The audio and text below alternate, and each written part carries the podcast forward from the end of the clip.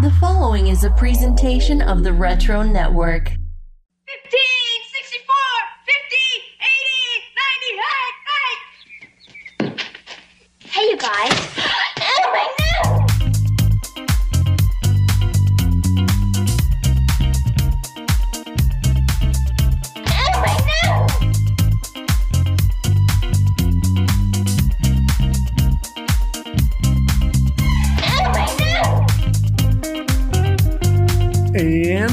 Welcome to a very Brady podcast. I am one of your hosts. My name is Tach, and I'll be your skipper on this episode of the tour. And with me, as always, is my first mate and little buddy of the show, Jimmy Klein. Hello, hello. Ahoy, matey! Uh-huh. And on this podcast, we celebrate classic, iconic TV shows as we break them down one episode at a time. What we do here, Jimmy, as you know, Oh yeah, we take the episode, we do we break it down, every week. We elected to become president, and even though it does a fantastic job, we still treat it like complete garbage. Mm-hmm. All for you, the listener. We do. We, we do be doing that. On today's episode, we're going to take a look at Gilligan's Island, Season 1, Episode 6, entitled President Gilligan. If you haven't watched the episode, please feel free to stop the podcast and go watch it before continuing. You don't have to, but it might be a hell of a lot more funny if you do. Gilligan's Island is available to stream nowhere, Jimmy, for free anyway. Nope. But it is available to purchase on Apple TV and Amazon Prime. Or you can do what we did and buy the series DVD box set. Hell yeah. It's available now through through our Amazon affiliate link, which is on our website at averybradypodcast.com slash shop. Damn, Skippy. It's a great way to support the show. It is. So now that that's out of the way, how was your week? It was fine as wine, kind of chatty. Know what I mean? Kinda. How was your week? It was okay. Um, I had to work some overtime this week, so right on.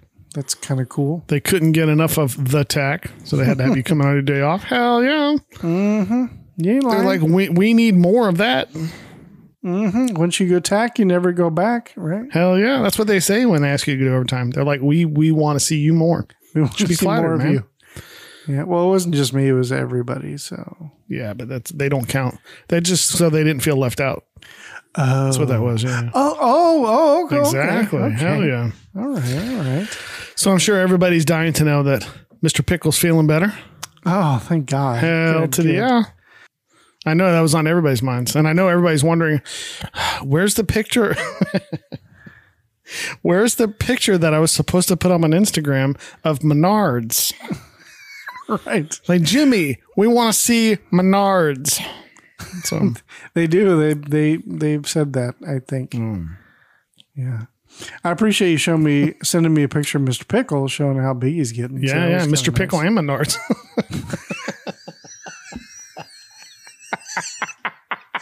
Yes, you showed both you saw Menards me. and Mr. Pickle. Uh-huh. Yeah. Mr. Pickle is yeah, it's, it looks bigger than he did before. He did. He's feeling a lot better too, as you can tell.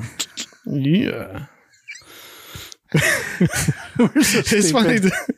It's funny just by doing yeah, like to, it just makes something sound perverted. Just like like me and you, like something we've always done in the past is if you say if you know what I mean, it makes anything sound perverted.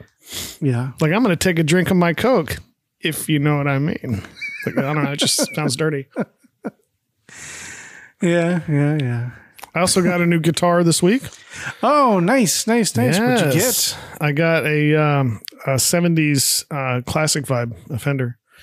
So Now, uh, when it's a you say replica. s- when you say seventies, it makes it sound like it's a really old guitar. no, it's a replica of a really old guitar.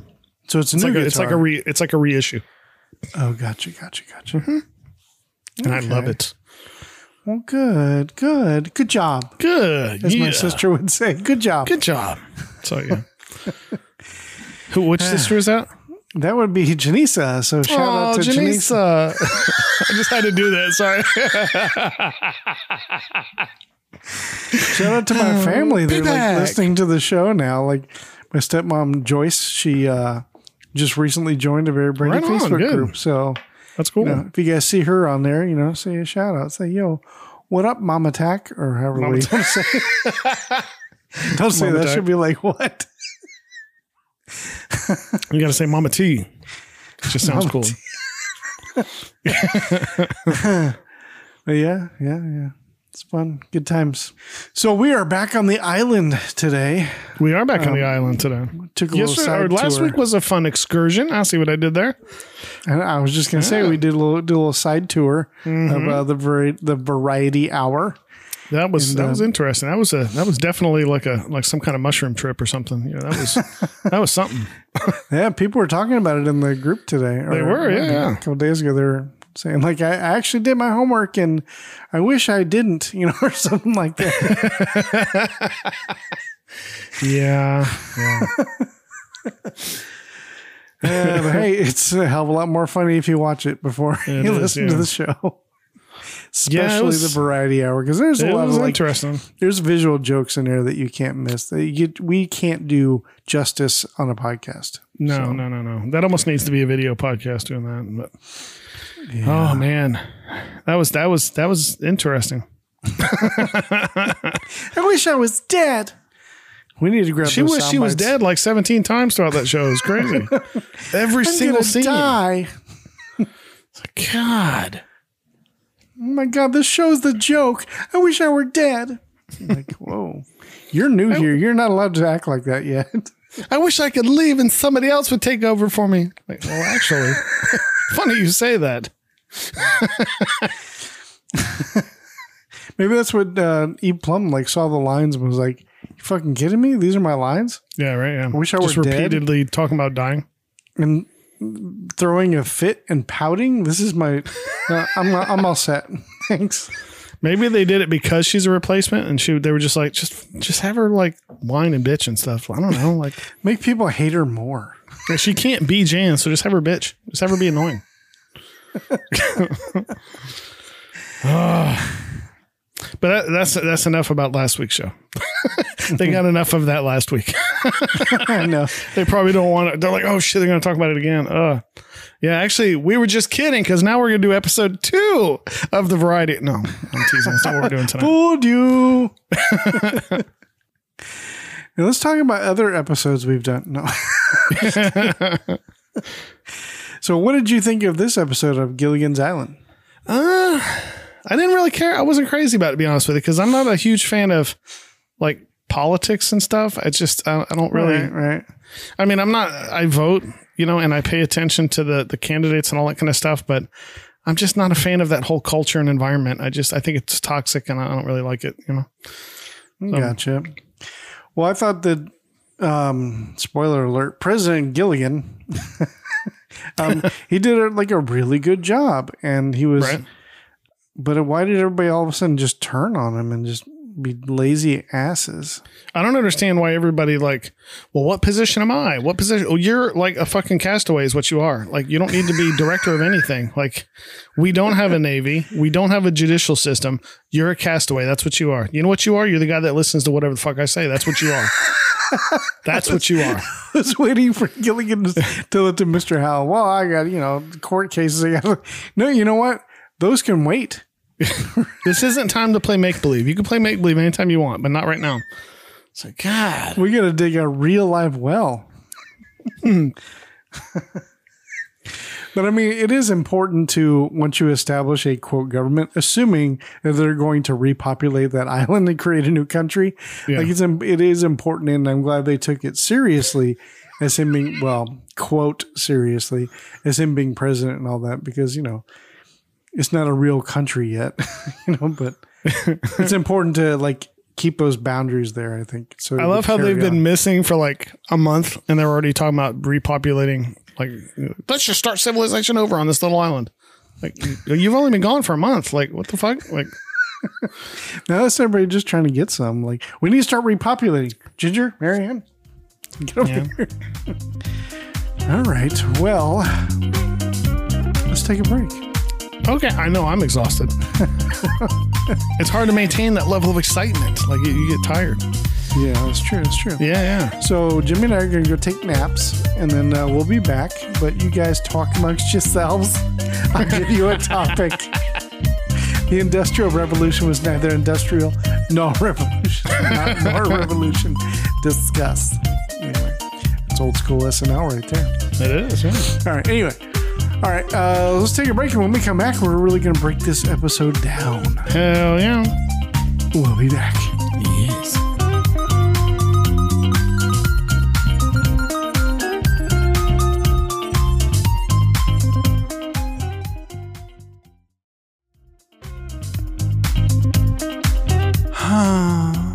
Something wrong, Tach? Oh, nothing, Jimmy. Halloween is coming up, and my son says he's too old for trick or treating. But I still want to dress up. Okay. Have you checked out HalloweenCostumes.com yet? What's that? What do you mean, what's that? We went over this last year. We did? Yes, HalloweenCostumes.com. It has the biggest and best selection of Halloween costumes, accessories, and decorations. Mm, no, but I don't recall. The biggest and best selection means over 10,000 costumes from your favorite pop culture properties in comics, video games, movies, and television. I, I, got, I got nothing. The best selection means costumes that fit anyone parents, kids, couples, groups, plus size. Ooh, even sexy costumes. Ooh la la. okay, yeah, yeah, I remember Yeah, now. now you got it. Oh, and you know, the Retro Network is all about them Ugly Halloween sweaters. Yeah, I remember now. But I want something new. They have stuff that's new. They got brand new designs for 2022. See, look. Oh, wow. Like Beetlejuice, Trick or Treat, and Hocus Pocus. Those weren't there last year. And Marty McFly, Ghostbusters, and Mr. Potato Head. Those weren't there last year either. I know, right? So, do you think they have like sexy Hocus Pocus? I, I don't. I don't know. Maybe. Dude, that's gonna get me so much candy. My son is gonna be peanut butter and jealous, and I'm not sharing any of it. What, what was that? N- nothing. So click on over to HalloweenCostumes.com using the promo code link in today's show notes and save 20% off your entire order now through October 31st, 2022. HalloweenCostumes.com, the only place you need to shop this Halloween season. So do they have like sexy Mr. Potato Head? What is wrong with you?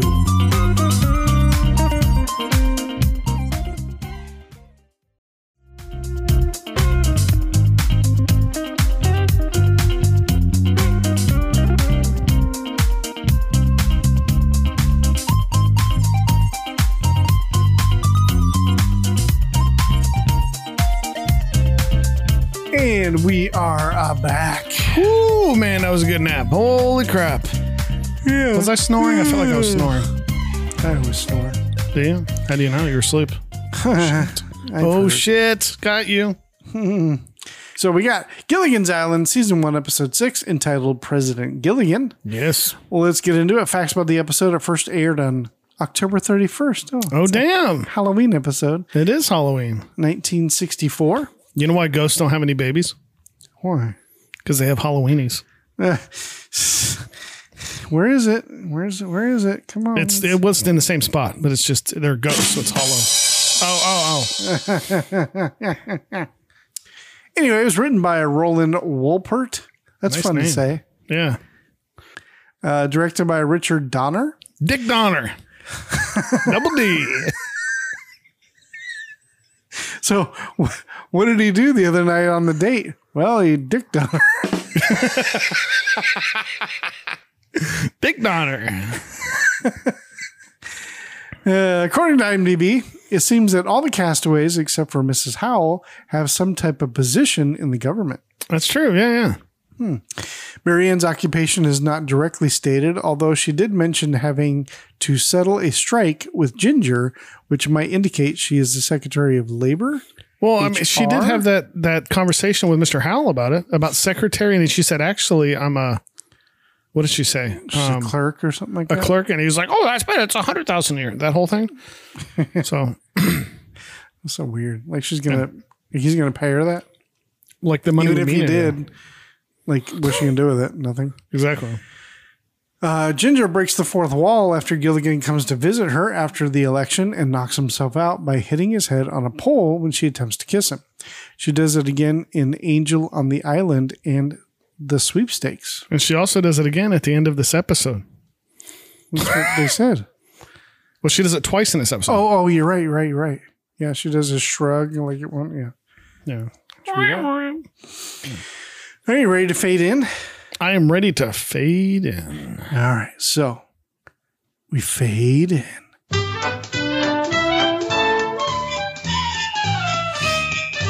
Scene one. Our story opens up with the professor and the skipper digging a hole with island made post diggers. The professor says, Skipper, why don't we get Gilligan to help us with the well? Skipper says, Gilligan, help? Professor, you've been out in the sun too long. The professor says, All he'd have to do is dig. He can't do anything wrong if he's just digging. The skipper chuckles and says, Yeah, yeah, right. This guy. Right. All right. Let's find out. Here they go again. Hey, Skipper, watch this. Hey, Gilligan, what do you think of this? anyway, the skipper then calls out for Gilligan. Professor is like, I bet he'll do it well. Um, why are they digging a well on it? All they're going to do is hit seawater. Like, what do they hope to get? Like, I don't know. but no, we don't want to go to the lagoon. We want to get seawater out of the ground. Okay. Does that like kind of make we a difference? when they're actually digging the well and they're like, you know, well, he's not even going to hit water. I'm like, Then they hit a "You're water an main?" island. Who would have known that a water pipe would be running through the island? That's weird. right. I was like, of course you're going to hit water. You're on a freaking island. This water tastes nasty. Oh yeah, because it's seawater. Scene two. Meanwhile, Gilligan is with the Howells. Mr. Howell says, Now, nothing pretentious, Gilligan. You understand? Mr. Howell moves about in an animated fashion as he describes a simple, flowing 15 room mansion. Right, Lovey? We'll have four baths, you understand? And we'll have the servant quarters will be over here. Just then, the skipper calls out for Gilligan again. Gilligan oh, says, Oh, that's the skipper. I got to run. Mr. Howell stops him and says, You'll do nothing of the sort. You see, we're planning the Howe Hill estate. Mrs. Howell says, You don't want him to get in trouble with the skipper, dear. That's how she said, dear. Like- Mr. Howell points out, like we've been saying, Lovey, we are no longer on shipboard. He turns back to Gilligan and continues. You see, this is exactly the way I want the little estate built. God, he talks so weird. Just then, the skipper yells out, Gilligan! Gilligan, And you say you can't do impressions. That was spot on. was it? Nice. Gilligan says, I gotta go. Later. Mr. Howell stops him again and says, Stand your ground, Gilligan. Gilligan says, If I do, I'll be buried in it. Mrs. Howell says, Let the boy go, dear. Mr. Howell adds, He's no longer a boy, Lovey. He's a man. The skipper shouts one more time, Gilligan. Gilligan. Gilligan jumps again and says, No, I'm a boy, and begins to run towards the skipper. But the skipper has found Gilligan and walks up to him carrying a shovel. Mr. Howell says, You're interrupting a business conference. Besides, you're standing in the powder room and pushes the skipper back a couple of feet. The skipper asks, Powder room? Business conference? Gilligan, will you get over here and start digging? Gilligan grabs the shovel from the skipper and says, Aye, aye, sir, and walks off, but not before Mr. Howell tells him, Come back here, Gilligan. Gilligan walks back.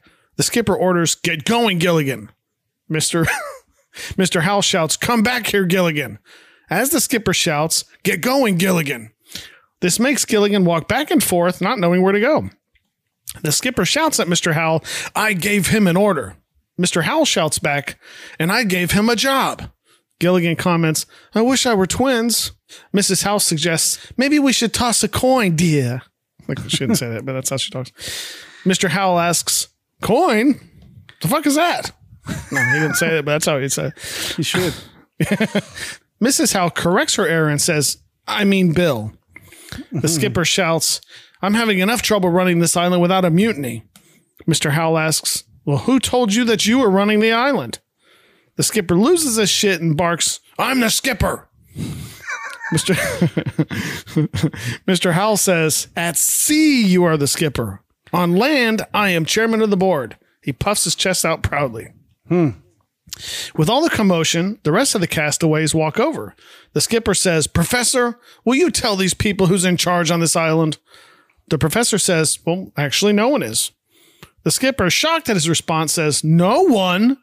Mr. Howell shouts, No one. Good heavens, this is anarchy. The skipper bows up on Mr. Howell and says, "It is, it is not. I am in command. Mr. Howell shouts back, No, I am running this island. Damn. Ginger butts in and says, I've got an idea. Why don't we? Oh, actually, she talks like this. I've got an idea. I don't remember asking you a goddamn thing. Why don't we vote? You know, like an election? Uh, the, the rest of the castaways all happily agree with Ginger's idea. Mr. Howell says, I'll spend millions on my campaign. The skipper says, That's unfair. Mr. Howell says, That's right. It is unfair. Instead, I'll buy the votes. Let me see. The castaways begin chatting about the election amongst each other. Hmm. Huh. Yeah. I thought that was kind of cool though. Thurston was like, at sea you're the skipper? It's like, damn. Is there even a skipper now? What you what you a land skipper now? Is that what you are? Ass. Land skipper. Those two always are, seem to be butting heads in these early episodes. That's true. Um, I'm pretty sure I'm pretty sure that Thurston is like he seems like he might be suffering like from mental problems on the island. Like he's becoming like you pointed out in the first episode, like he's kind of him and and Mrs. Howell are kind of separated from reality a little bit. But it seems like more and more, yeah. It seems like more and more she's a little bit more grounded, and he's pulling further away from what's real. Like he's, I mean, it's bad enough he sleeps with a teddy bear, but now he's thinking he's you know chairman of the board and stuff, and uh, like wants to be a judge and st- for make believe cases and stuff. Like I don't know, man. that guy's having problems. He's not eating enough fruit or something. It's a good point. Good point. Yeah, he's lost. He's lost touch with. He's got like scurvy or something. I don't know, but Arr, he's a scurvy dog. Arr, it's to drive me nuts. Scene three. No, okay. Scene three. Later, the professor stands before the rest of the castaways and says, Now I know that it's going to be a good, clean, hard fought battle right down to the wire. Hard. clean. The skipper walks over with Mr. Howell as he says, That's right, Professor. There's no room for dirty politics on this island. Mr. Howell says, Well, we can always make a little room for something like that. Hey, Professor. He jokingly Ginger. pokes Yeah. at the professor. hey, boo boo. The professor ignores his comment and says, Just one thing, gentlemen. Let's get this election over with as soon as possible so we can all get back to work on that well. Do you have something to say, No, I'm just I'm just laughing at the fact that like, oh, we're gonna have an election. That means nothing else can happen while we're having this election because obviously it takes everybody's full attention all day long. like nobody can do anything else because you have to apparently walk around and talk to people. I guess I don't know. Like, All right. Skipper says, That's fine with me, Professor. I'm ready for that election anytime now. Mr. Howell says, Wait a minute, Captain. When are you coming out of your smoke filled hut and really face the issues? The professor asks, What issues, Mr. Howell? Mr. Howell says, I'm sure you'd like to know what my opponent thinks, for example, of slum clearance, mm. of Tideland oil drilling, or mm-hmm. uh, free school lunches. amen. Mm-hmm. Mr. Howell gets all spun up and adds, I would like to meet him in a face to face debate on public transportation, coconut conservation, and high rise dwellings. The skipper gets in Mr. Howell's face and says, Now you see here, Howell. Mr. Howell argues, Now wait a minute. You're going to have to face up to the issues, Captain. You better give them some thought. The professor is now literally stuck between the two debaters. Hmm. Sorry, I was, I was waiting for a master debater joke there. Well, I'm sure one of them is the master debater. Skipper adds, in the first place, who's going to ask a lot of stupid questions like that? Mr. Howell points his finger at Skipper and simply says, Mrs. Howell. Uh, okay, are they really wasting their time over some dumbass election? Well, I do agree that there needs to be somebody in charge. Yeah, but all it takes is okay. Who's everybody think needs to be in charge? And everybody's like, I think this person, this person. Is, okay, Gilligan got three out of the, the seven votes. All right, cool. It's Gilligan. All right, let's dig the well now. See how fast I solved that? why are they spending all day building election booths and stupid shit like that? Like, what? why do they entertain all this dumb shit? Like, If they're gonna elect somebody to be in charge, they need to know like where they stand on issues. You know what I mean? Like, do they? like, oh, like, let's put- They should stand this on person getting in charge. saved. Like, who- right. So they. They one person be like, "Oh, I want to elect this one to be in charge." Where do you stand on issues? Well, I think uh, that our main focus needs to be um, fixing teddy bears. Like, okay, I'm not voting for you. you know, I don't know. I just think they're wasting time. And uh, is all this really more important than? I mean, it's fucking water. You know what I mean? Like, is it really more important than water? Right? like, fuck water. We need to figure out who's going to be our president and our pretend judge. Like, what? What are you talking about? So, and also, Let's not forget Secretary of Labor. yeah, right. And also, yay, politics. Yay, politics. Hmm. All right. Scene foe. Later, Mr. Howell stands in front of the castaways and gives a speech. He says, And I beg of you, dear friends, do not place one more burden on the fragile shoulders of our dear, gallant captain, who lies sleepless in his bed at night. As the camera pans out, it appears he's only practicing his speech with Mrs. Howell.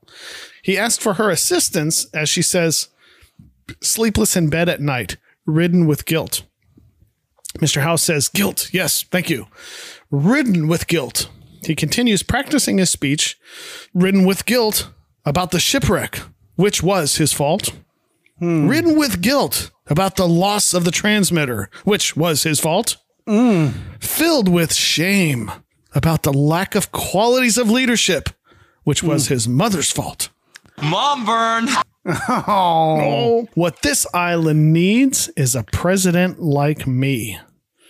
One who is brave, true, loyal, devoted, and faithful, and above all, modest. the skipper now steps up for his speech, and I say to you don't change leaders in mid ocean. Elect me first president, the man who's first at sea, on land, and first father of your island.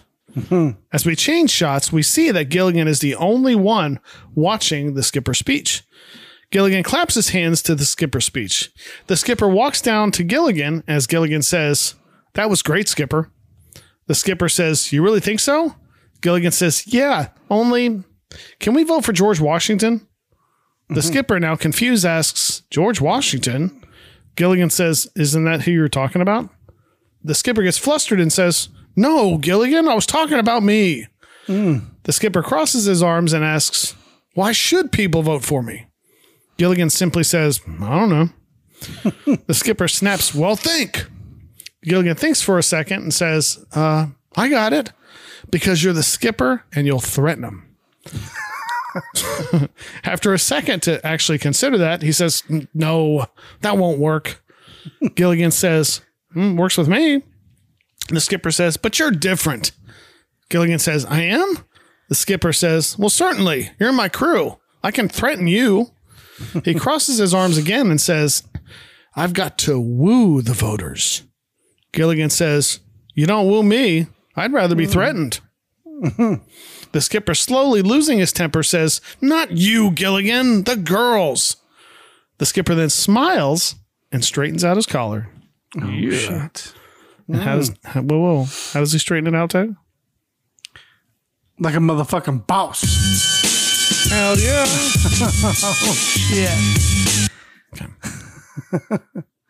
Um, I would say that the the shipwreck and the loss of the transmitter was the skipper's fault. Um, yeah. I mean, he was the skipper. Even if weather and stuff was involved, it's his fault for not following through with a three hour tour to see what the weather was. Um, but I love how the the skipper actually considers like threatening people. right. like I have this mental picture of him going on the around, going around the island like, "You want your ass kicked? You, you fucking vote for me." like, I it's just funny. You know I'm bigger than you, right? You know I can beat you, right? you know you got to sleep at some point, right?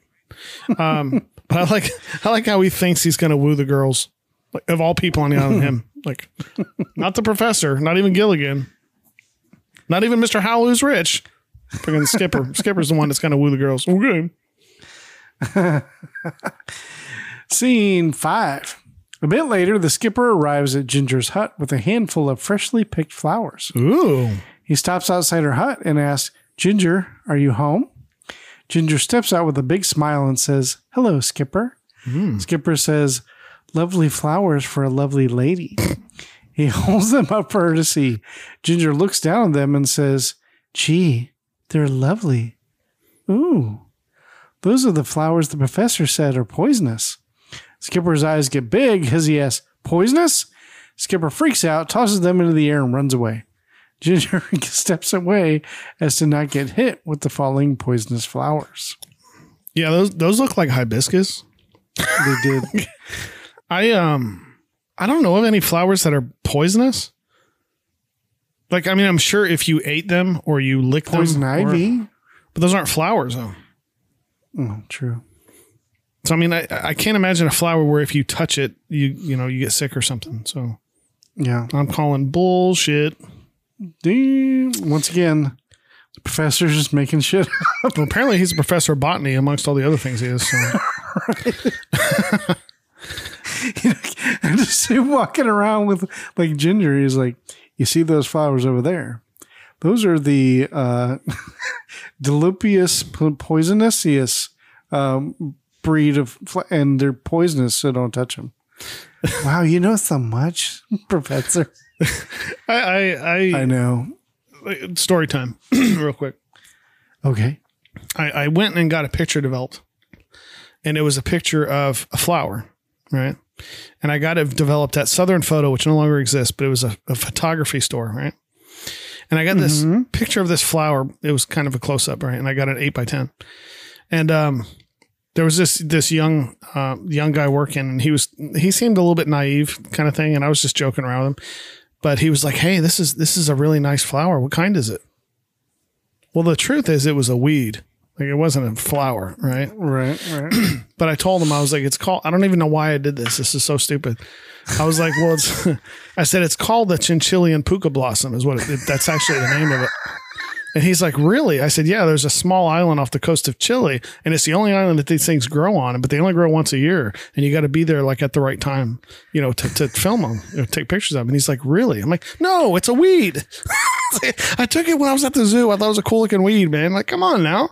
So, I mean, you're, you're working at a fucking photography place. Come on, like, um, yeah, you work in photography place. You should know everything about botany and Chile. Exactly, yeah. But really, what it was was, um, um, me and my wife have this. We call it the Wildflower Project, and, and what we do is we, the rules are you you you can't take pictures of flowers that were planted there on purpose. It's got to be a flower that's a weed that's just kind of growing on its own, and so mm-hmm. we kind of document and, and take pictures of, of wildflowers, and then we have them out in our kitchen, blown up eight by tens. So mm-hmm. yeah, because that's really what that was. But I just thought it was funny that I had a kid believing it was a chinchillian puka blossom. I just made that up. I I don't even think that's a real flower. So it's just funny. Good times, good times. Hell yeah. Line to, line to strangers. Yeah. yeah, still got stories to tell, Hell yeah. even after 35 years. Exactly. All right. Scene six. Over at Mary Ann's hut. Yeah. She stands hmm. outside with Mr. she stands outside with Mr. Howell and says, Shame on you. Hmm. Oh. Mr. Howell asks, Well, what did I do? Mary Ann says, Trying to buy my vote. Mr. Howell says, I did nothing of the kind. It's perfectly proper for a presidential candidate to want to hire a secretary. Mm-hmm. Mary Ann asks, at 50000 a year? Mm-hmm. Mr. Howell says, good secretaries are hard to find. Mm-hmm. Mary Ann turns her back to him and says, I'm not even a good secretary, Mr. Howell. Mm. She turns to him and whispers, as a matter of fact, I'm not even a secretary. I'm only a clerk. Mr. Howell says, a clerk? Oh, a clerk. In that case, a hundred thousand. Group mm. insurance, fringe benefits, if you know what I'm saying. Oh, Yeah. shit. And I think you do. And I think you Yeah. Mary Ann continues to ignore him. Hmm. Rid-a-did-a-doo. So you, you- you're going to tell us, right? so, do you know how much $50,000 a year is in 1964 to today money? I do not. I wasn't alive in 1964. Oh, okay. Even if you were and you were like two, you don't remember? No. Okay. So 50,000 a year today would be equivalent to do you have a guess? I'm going to say $50,000 a year in 1964 was probably like 85,000 a year. Jimmy, Jimmy, no. today it would you be worth ignorant slut. Jimmy, you ignorant slut. It would be worth four hundred and seventy-seven thousand six hundred ninety-five dollars and sixteen cents. Because when you hear the scene and she's like 50,000 a year, people at home are like, yeah, like you got a problem? Like that's like normal. a lot of places like, damn, okay, that makes a difference.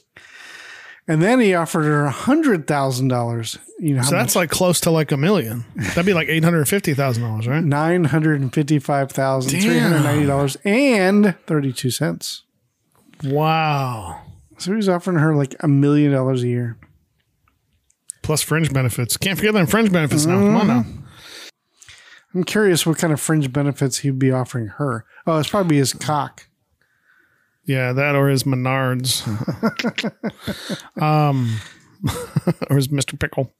Um, so going back to the scene, like, why would a campaign need a clerk? Like, for a clerk for what? Like, I've never, I've, I know what a secretary, obviously, but what's a clerk for a campaign? Like, I don't know, but I think he was just trying to get like his hot little secretary working for him, you know, and then we got to spend some late nights together going over my campaign, you know. Hmm. yay, politics. yeah. Yay. Dirty So politics. I, I feel like I feel like we should clarify. Like, we don't hate politics. Like we're we're involved with politics. We vote. We pay attention to the candidates and stuff. We just don't like the drama that comes with it. So, just so people don't think we're a couple of losers that well, I don't vote. uh." No, no, we're not like that. Like we we follow along and we vote and everything. We just don't like all the drama associated with it. Right. That's the part we don't like. Right. Scene seven.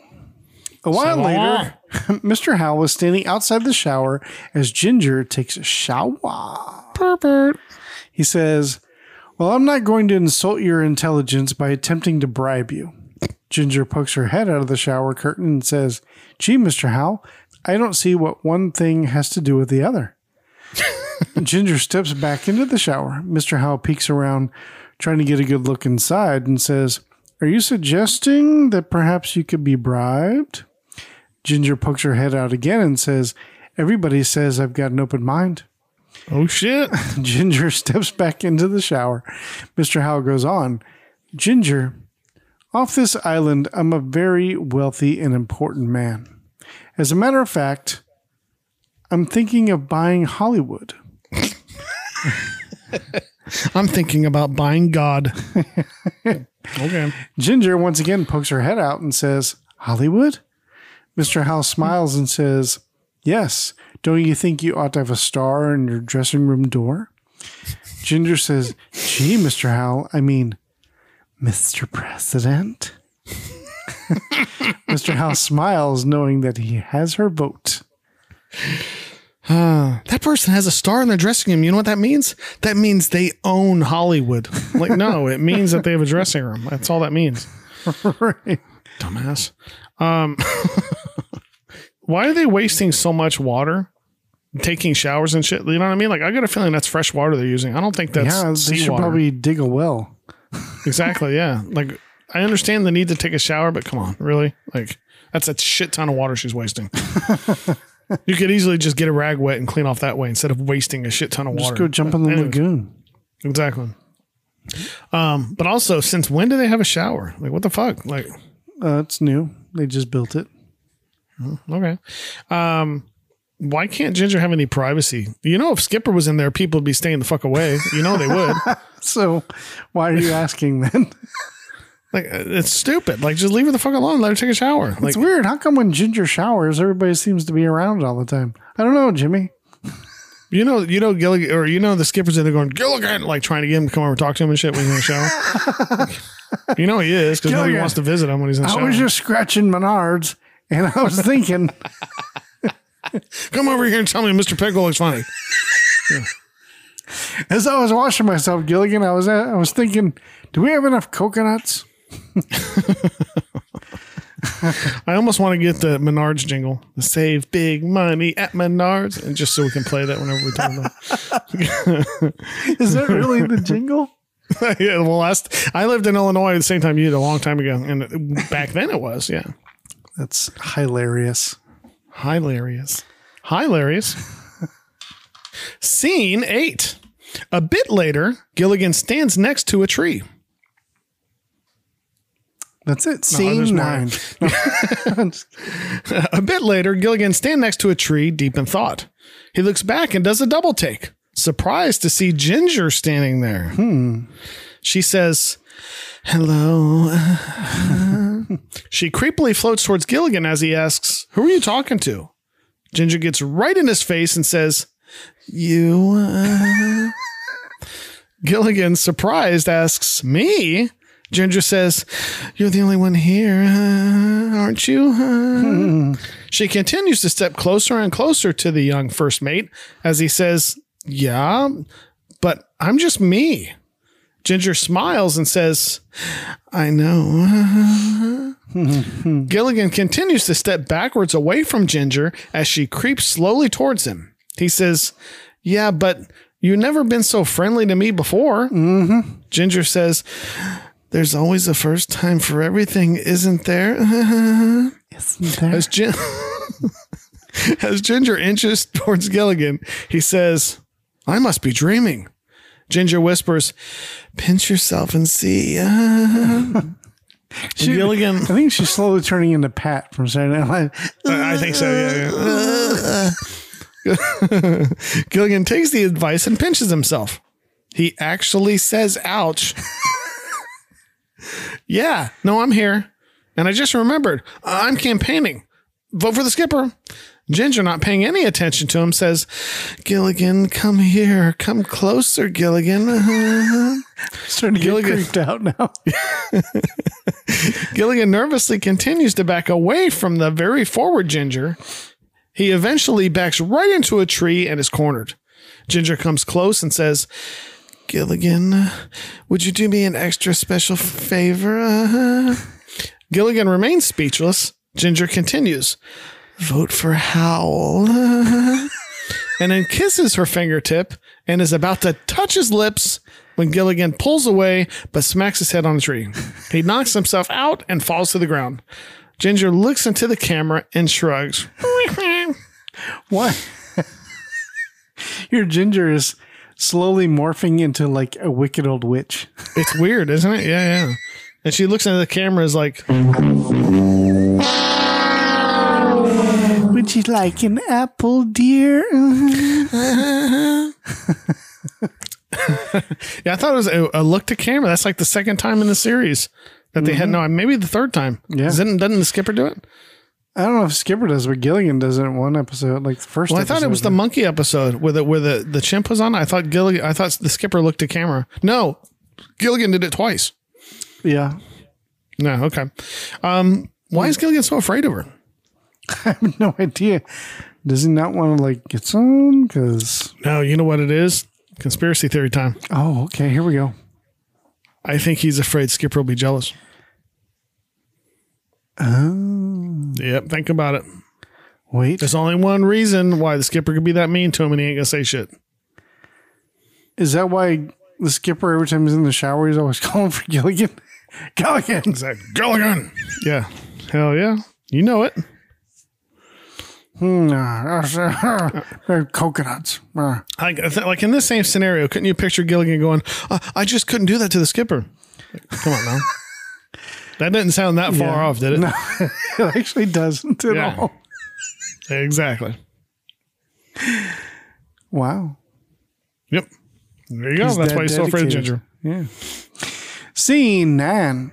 Later, the skipper is proudly painting a campaign sign that reads, Don't change skippers. He puts the final touches on the sign with a few hibiscus flowers.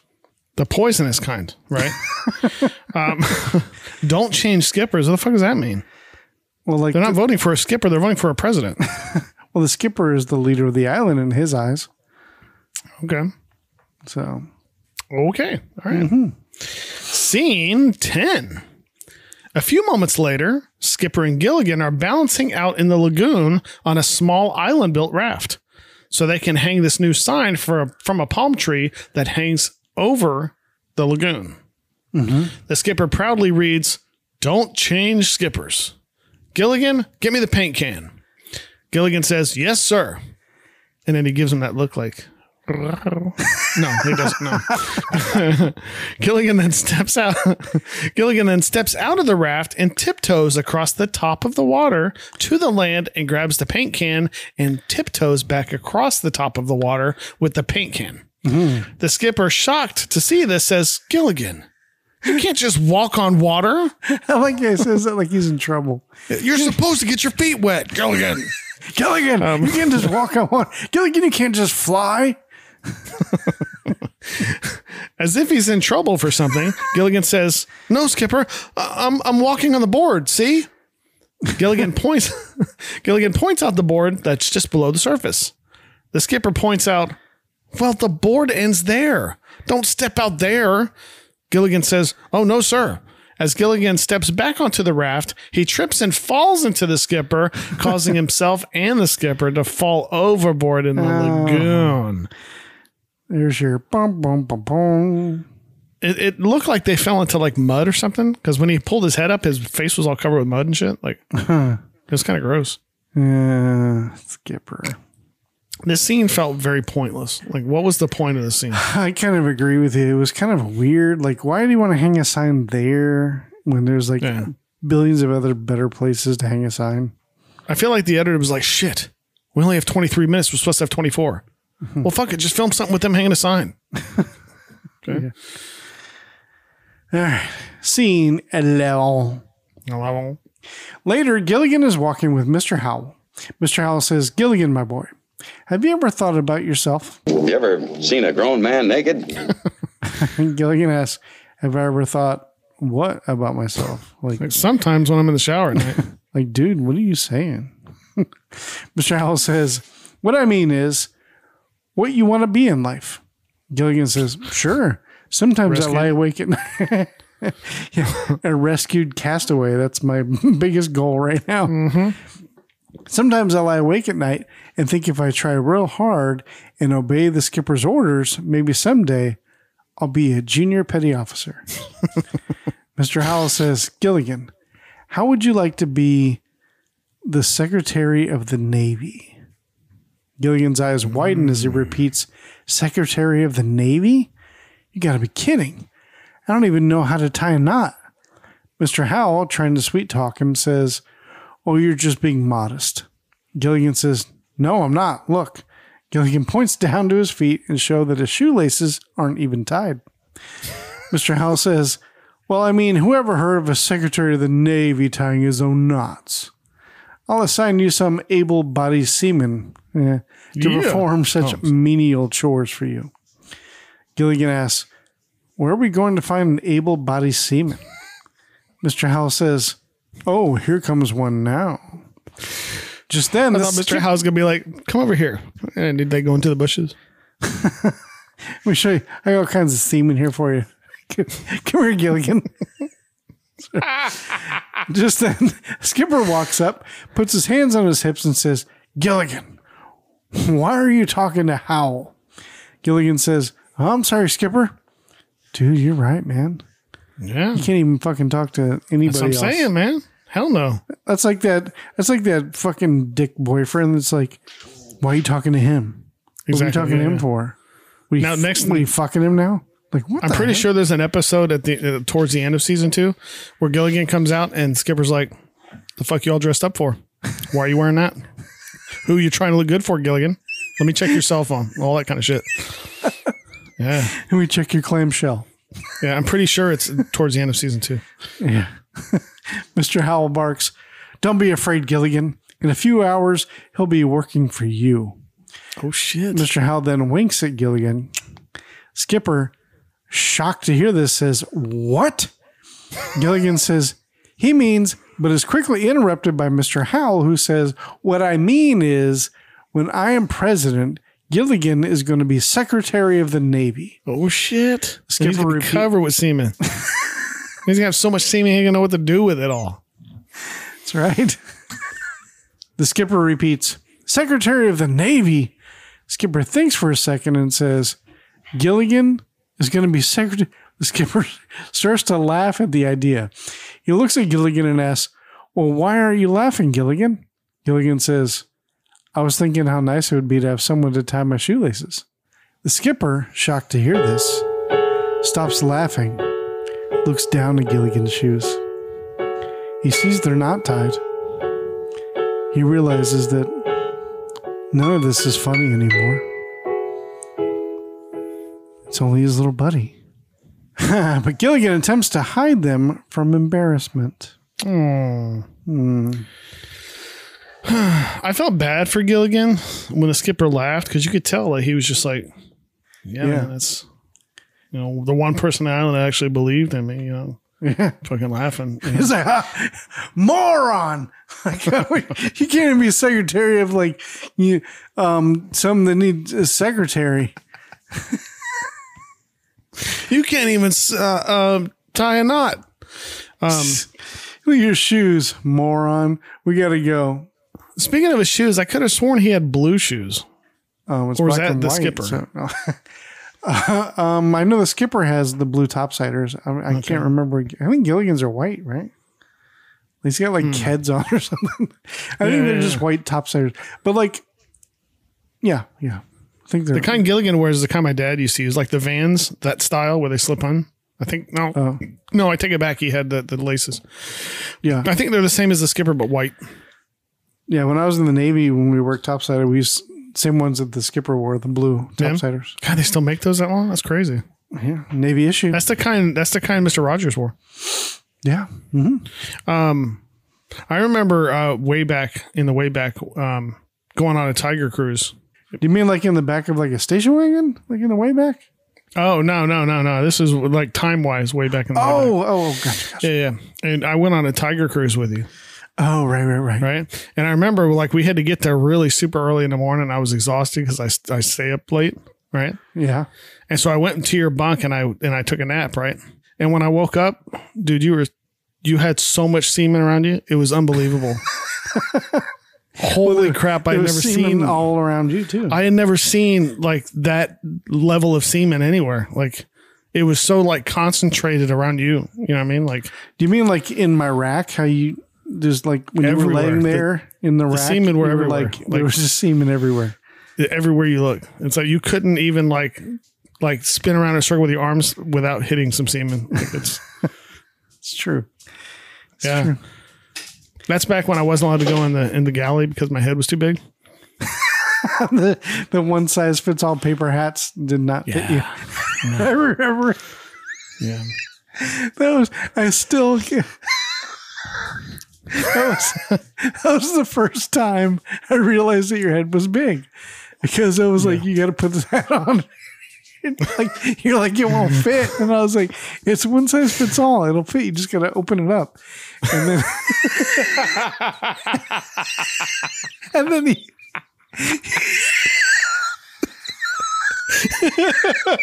I'll never forget the what you did because you put it on and then it just like opened all the way up and you're just like It just unfolded. It was just straight. You're like, oh my god. I forgot about that. That was so funny. Oh my god. I was like, fine, I want to go in your stupid little kitchen anyways.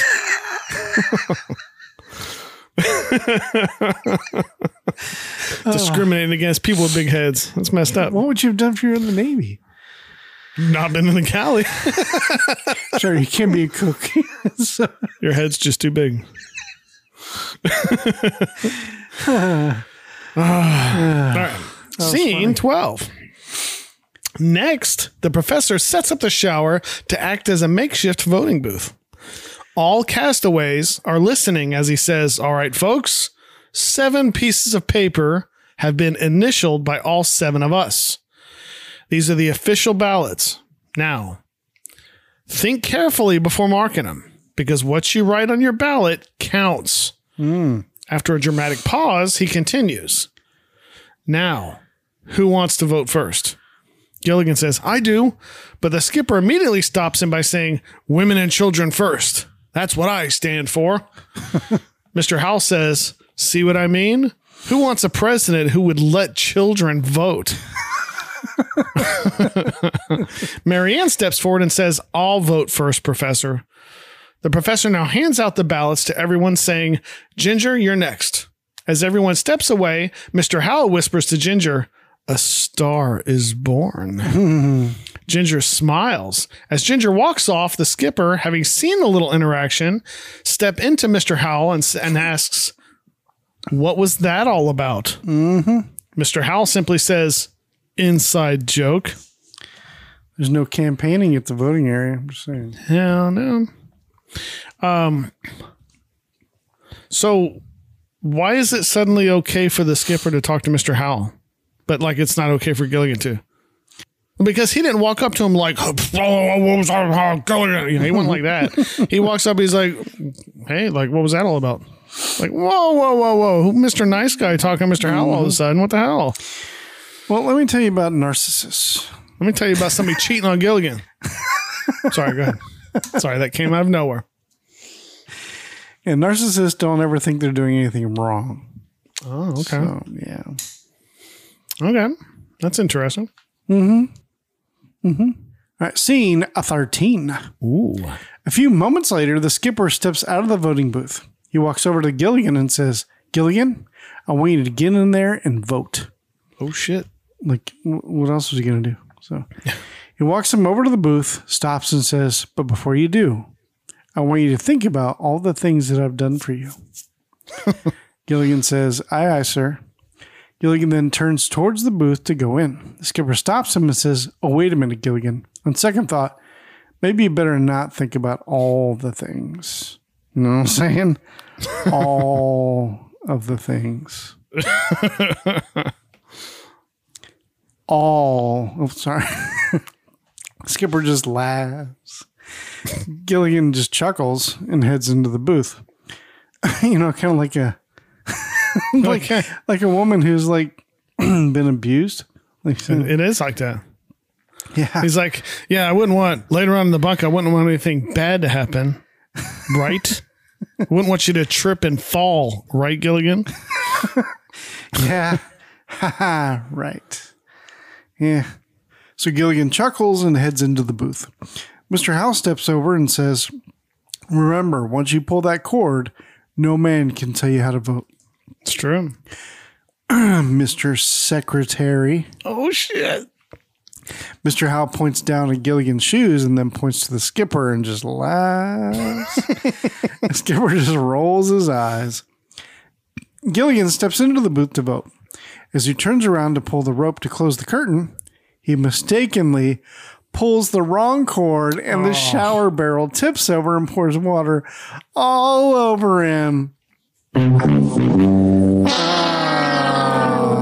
man. Silly. Shh. Gee, didn't see that coming. I actually didn't see that coming. Oh, you didn't? As soon as as soon as I saw the shower in the first scene, I'm like, really, really? That's what they're gonna do? Huh. Scene 14. A while later, after voting has completed, the skipper is dumping water out of the ballot box and then sets it down. Gilligan, still drenched, is being consoled by Mary Ann. Ooh la la. The skipper says, Quiet down, everybody. there you are, Professor. Mary Ann says, Gilligan, you're shivering. Gilligan, shivering, says, I'll be all right in a m- m- m- minute. the professor now takes the lid off the ballot box. He pulls out a wet vote and says, All right, now, the first ballot is for Yeah. Yeah. the skipper. Oh, okay. Gilligan cheers with glee. the skipper takes one of his shirts and puts it around Gilligan and says, This'll keep you warm, little buddy. the professor continues to pull ballots. The second ballot is for Yeah. Mr. Howell. Oh. Ginger jumps up and down, claps her hands, and giggles with excitement. Hmm. Gilligan also cheers for Mr. Howell. The skipper sees this and immediately gets jealous. Sorry, snatches his shirt away from Gilligan that was keeping him warm. Hmm. Mr. Howell now steps in with a sports coat and wraps Gilligan up. Wraps Gilligan up and says, Mr. Secretary, warmsy, warmsy.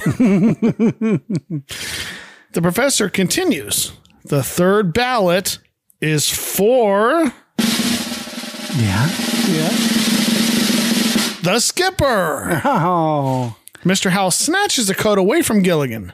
The professor says the skipper now leads two to one. He pulls another ballot. The fourth ballot is for Yeah. Yeah. Mr. Howell. Oh. Ginger jumps for joy again and says, Oh, yippee. Mr. Howell gives her a quiet signal to calm the fuck down, if you know what I mean. Hey, bitch, be cool. Be cool, honey. Hey, bitch, be cool. Tell that fucking bitch to chill. Be cool, honey. Chill that fucking bitch out. Mrs. Howell says, Oh, isn't that exciting? Now it's two all.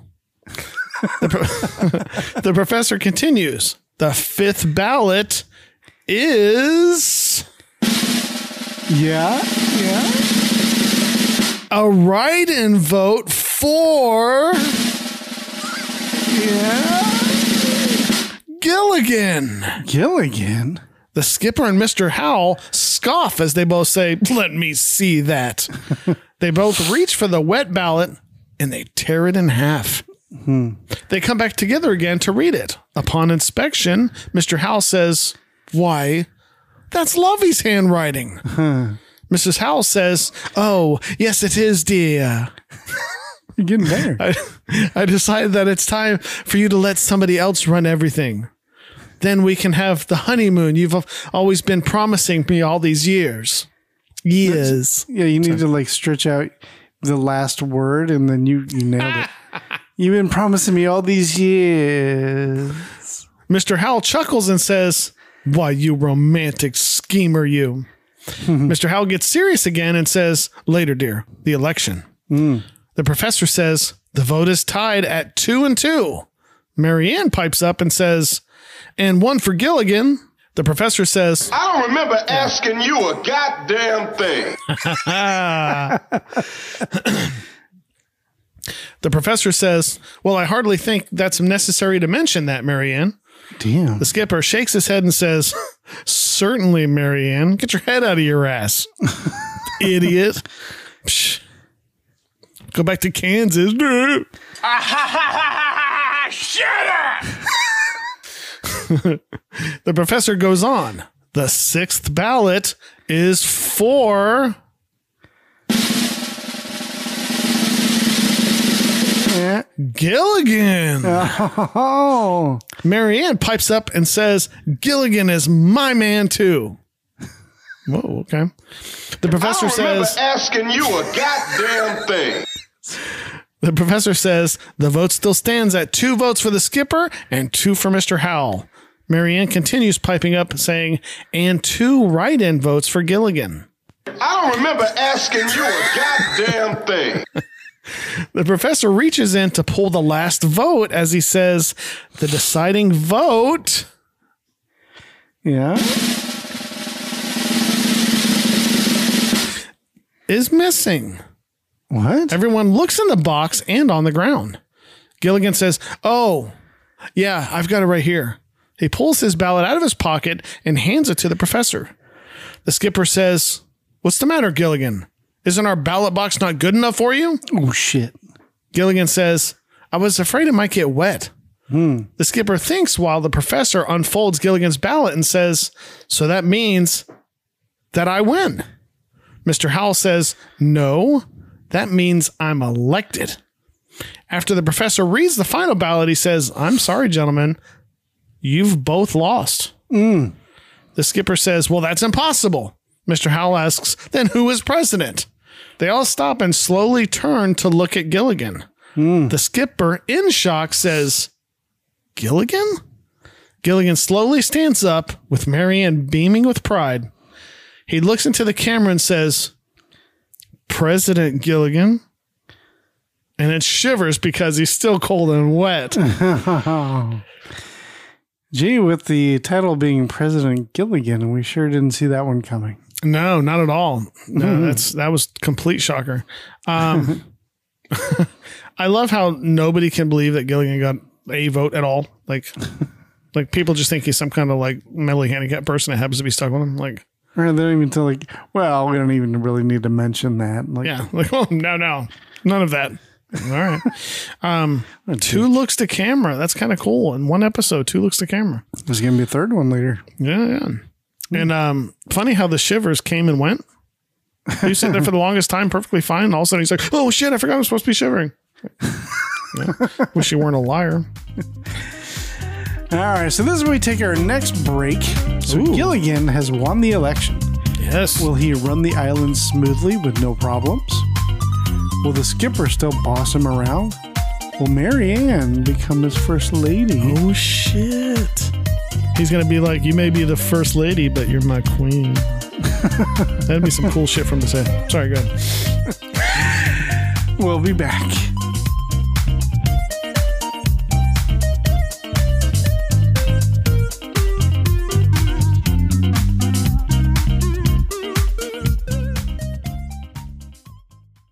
Coming in the fall of 2022, Tommy and the Order of Cosmic Champions, a new novel inspired by the toys and cartoons of the 1980s. Click the link in today's show notes to preview now. The book follows 11 year old Tommy Grant, who is trying to deal with some unfavorable circumstances in his otherwise tranquil life in rural 1980s Ohio. He retreats to the thing he loves most the Order of Cosmic Champions, a long running animated TV program and line of toys that provides Tommy with a much needed boost of joy, especially when he discovers that the manufacturer is holding a nationwide Create a Character contest. The winning design will be made into an action figure and be sold the world over, with its creator becoming president for a day at the headquarters of the manufacturer. But when Tommy's character design loses out, his world begins to crumble, and he can only think of one way to fix it find the kid that submitted the winning design and try to convince him to help make Tommy's dream come true. Visit orderofcosmicchampions.com now, where you can read about the inspiration for the new book. Watch the teaser trailer. Listen to the official theme song, Stand or Fall by Stan Bush. Wherever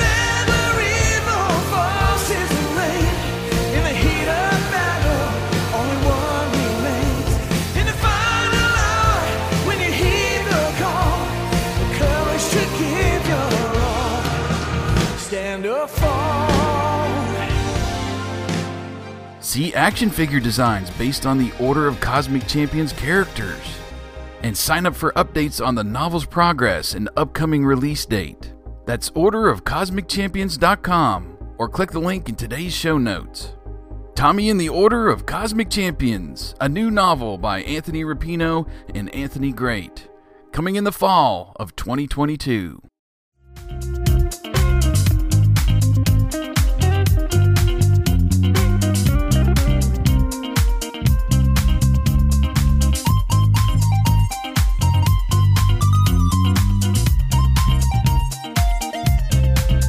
And we are uh, back. Ooh.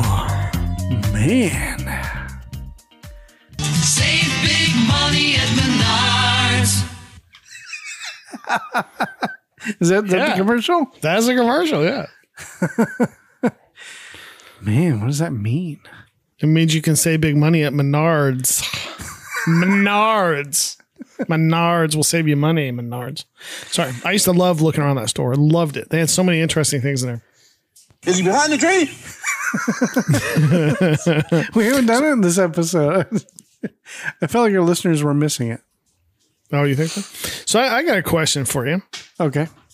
If somebody was to like, if they want, let's say hypothetically, because we were joking about it earlier, but let's say hypothetically they wanted to like repopulate, just start this whole civilization over again, because With their new why country? not?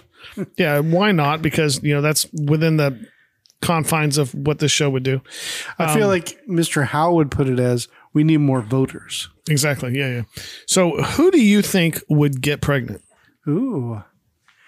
Well, we only have two options. Like would be- female, female wise, like the female involved. Oh, oh, who do you oh, think would get pregnant? Oh, Yeah. okay.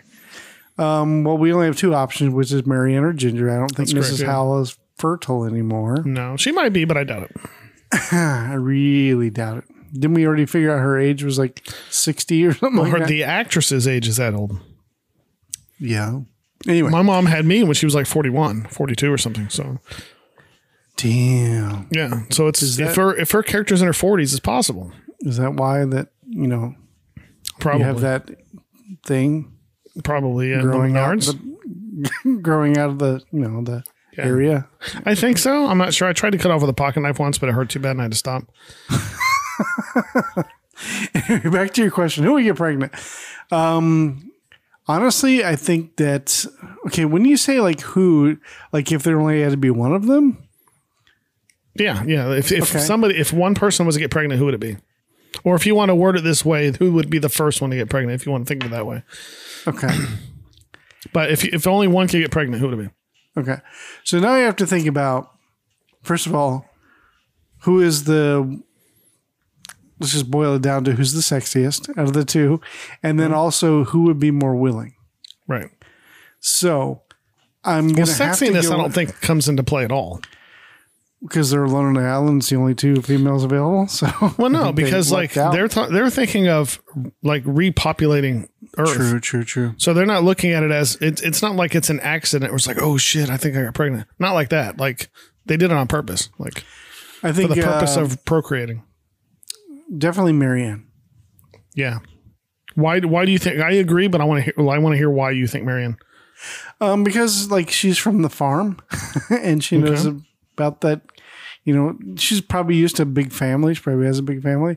She probably wants to be a mother more than anybody else, more than Ginger, I should say. Um, and uh, she just looks like she would be that hometown mom mother figure, like that. I don't know that she I think Mary Ann would be shallow enough to.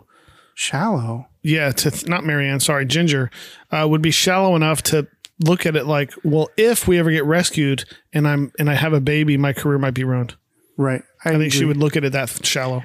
I, agree I think. Mary Ann's the type that would be like, I agree, we need to reestablish because you know she don't want to get she don't want to get rescued. So you know, Yeah, we're here for life, man. Let's uh, let's build a family here. Let's so so so now the more important question, for the purpose of reestablishing society, yeah. who do you think would get her pregnant?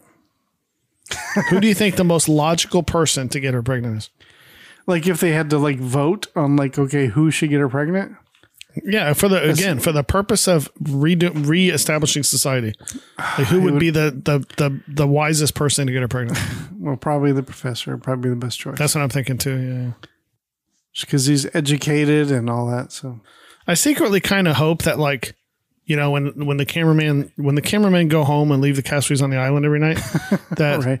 Ginger and and Gilligan have like a little thing going on like they're really like secretly like hooking up Me- on the side. Do you mean Mary Ann and Gilligan?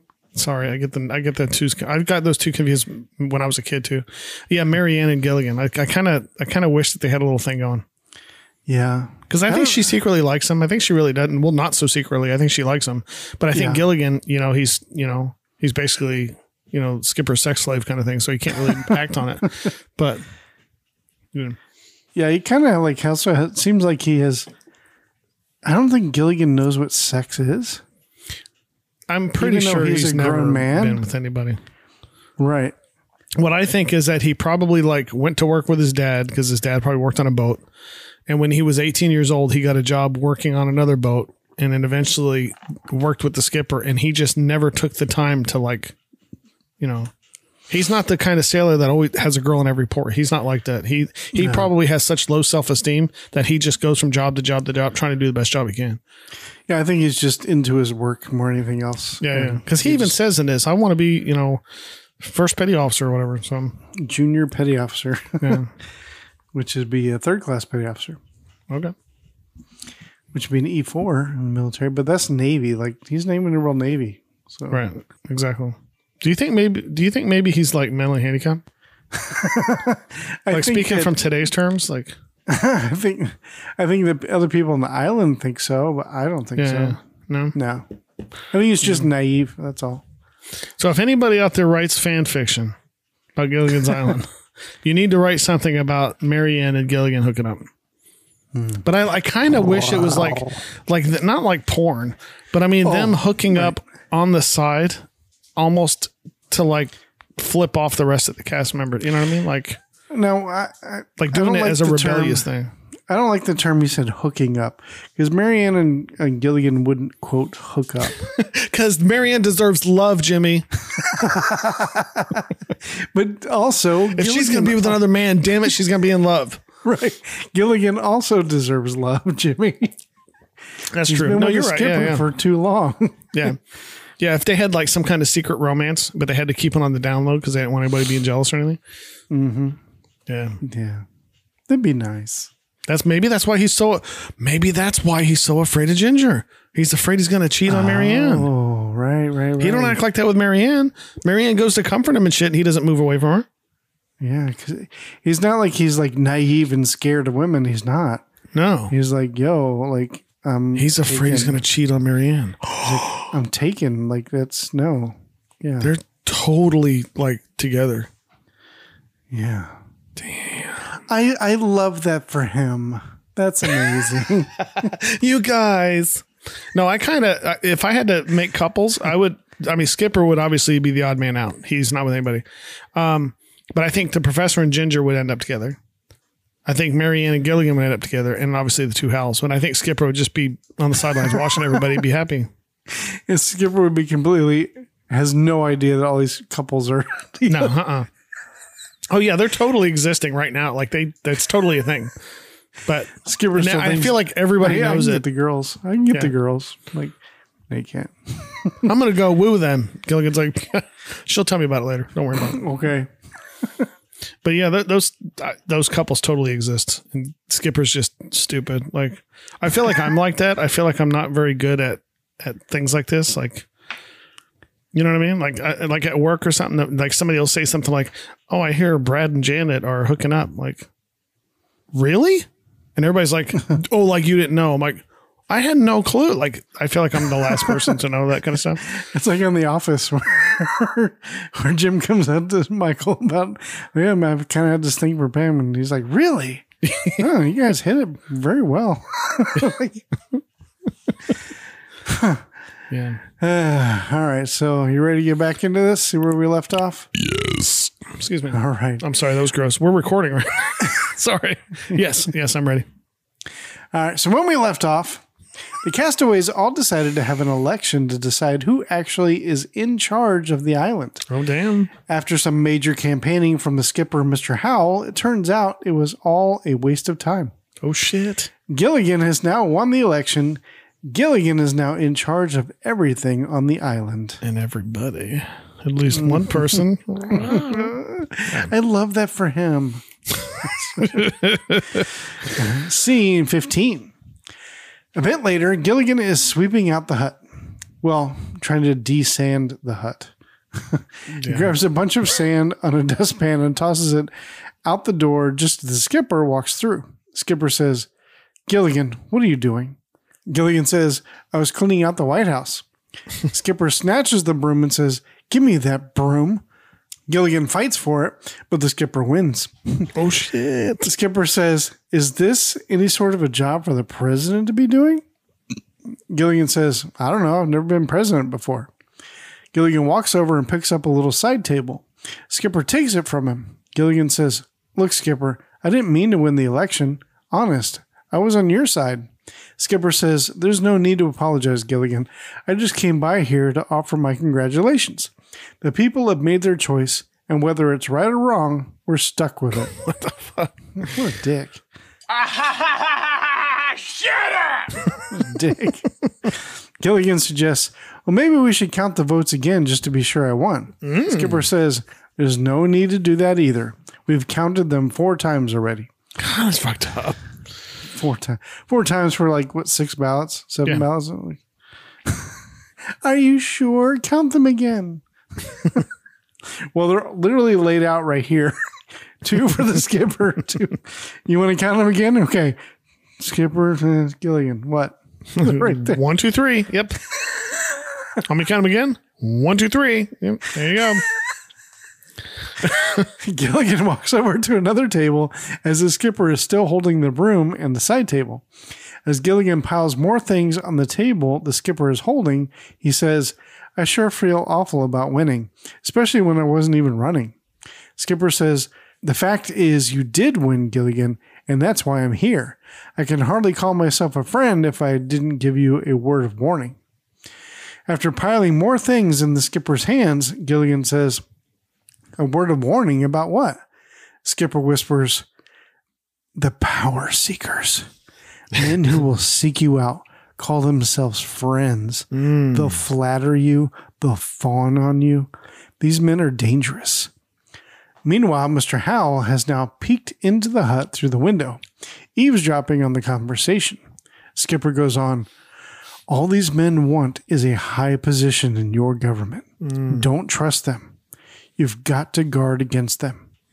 Gilligan asks, Guard against them? How? Skipper says, That's where I come in. Just leave it to me. That's part of my job as second in command. I can't tell you who these men are. Just then, Mr. Howell steps inside the hut. The skipper whispers, Here comes one of them now. Hmm. And I'm sure Skipper wouldn't be one. Definitely not. Mr. Howell says, I just dropped by to offer my heartiest congratulations on your shocking victory. Gilligan puts his hand out to shake it, but Mr. Howell just removes his hat, turns and pretends he didn't see it. Gilligan says, Yeah, it was kind of a surprise to me, too. Mr. Howell says, Yes, well, the way I look at it, it could have been worse. He sneakily points to the skipper and chuckles. Skipper says, If you're finished, Howell, the president and I are busy setting up a new administration. Mr. Howell says, That's exactly why I'm here. The skipper mocks, That's exactly what I thought. oh, damn, shit.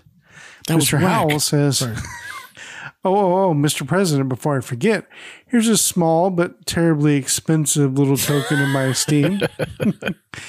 Mr. Howell pulls out a little box and hands it to Gilligan. Gilligan says, A box of esteemed tokens. Thanks, Mr. Howell. Mr. Howell says, No, no, no. You see, they're solid gold cufflinks. You'll have to have your wrist pierced. As he pinches Gilligan's wrist, Gilligan says, Mr. Howell, I don't know how to thank you. Skipper whispers to Gilligan, That's just what he's about to tell you, Gilligan. Mr. Howell says, I don't expect thanks. I come by to pay my respects and to offer my humble service to whatever office the president might designate. Hmm. Skipper says, Howell, I must admit I'm surprised by your attitude. Mr. Howell says, The leader's wish is but my command. Mr. Howell now bows to the president. Skipper now hands everything that he's holding to Mr. Howell and says, Then here, you can start by cleaning up the White House. This ought to be humble enough. Mr. Howell barks, Just exactly who do you think you are? Skipper steps into Howell and barks back, I'm the vice president. Mr. Howell asks, The vice president? How did you get that job? Skipper yells, By getting here before you did. Gilligan butts in and says, Sorry. Jesus, that scared the fuck out of me. God. I heard it and I was like, what is that? oh, I need a moment. Gilligan butts in and says, Mr. Howell, do you want your cufflinks back? Mr. Howell, now in shock, says, Do you think I'm the kind of man who would take back a bribe, sir? Gilligan says, I guess I have to give you something in return. Mr. Howell says, Well, I expect to get something in return. What exactly do you have open? Gilligan hits him where it hurts and asks, Do you know how to make a good knot? Oh, sorry. That should have been hard. Mr. Howell shakes his head and points to the skipper for that job. Gilligan turns to the skipper and asks, Skipper, what kind of job can we give Mr. Howell? Skipper says, Well, we have Secretary of Labor, Secretary of Defense, Secretary of State. Gilligan lights up and says, Yeah, you can do one of those secretaries. Do you know how to take shorthand and typing? Mr. Howell chuckles and says, No, you see, Mr. President, I think with my background, the ideal job for me would be Chief Justice of the Supreme Court. Skipper says, But that's a very important position. Have you had any legal experience?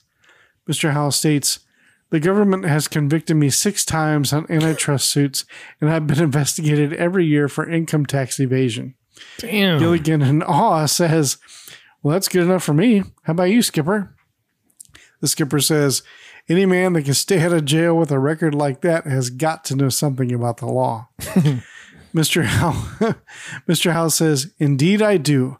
Now, the first thing on my agenda, Mr. Howell looks around to make sure nobody is listening and continues, is to investigate a plot to overthrow the government. Oh shit. Mm-hmm.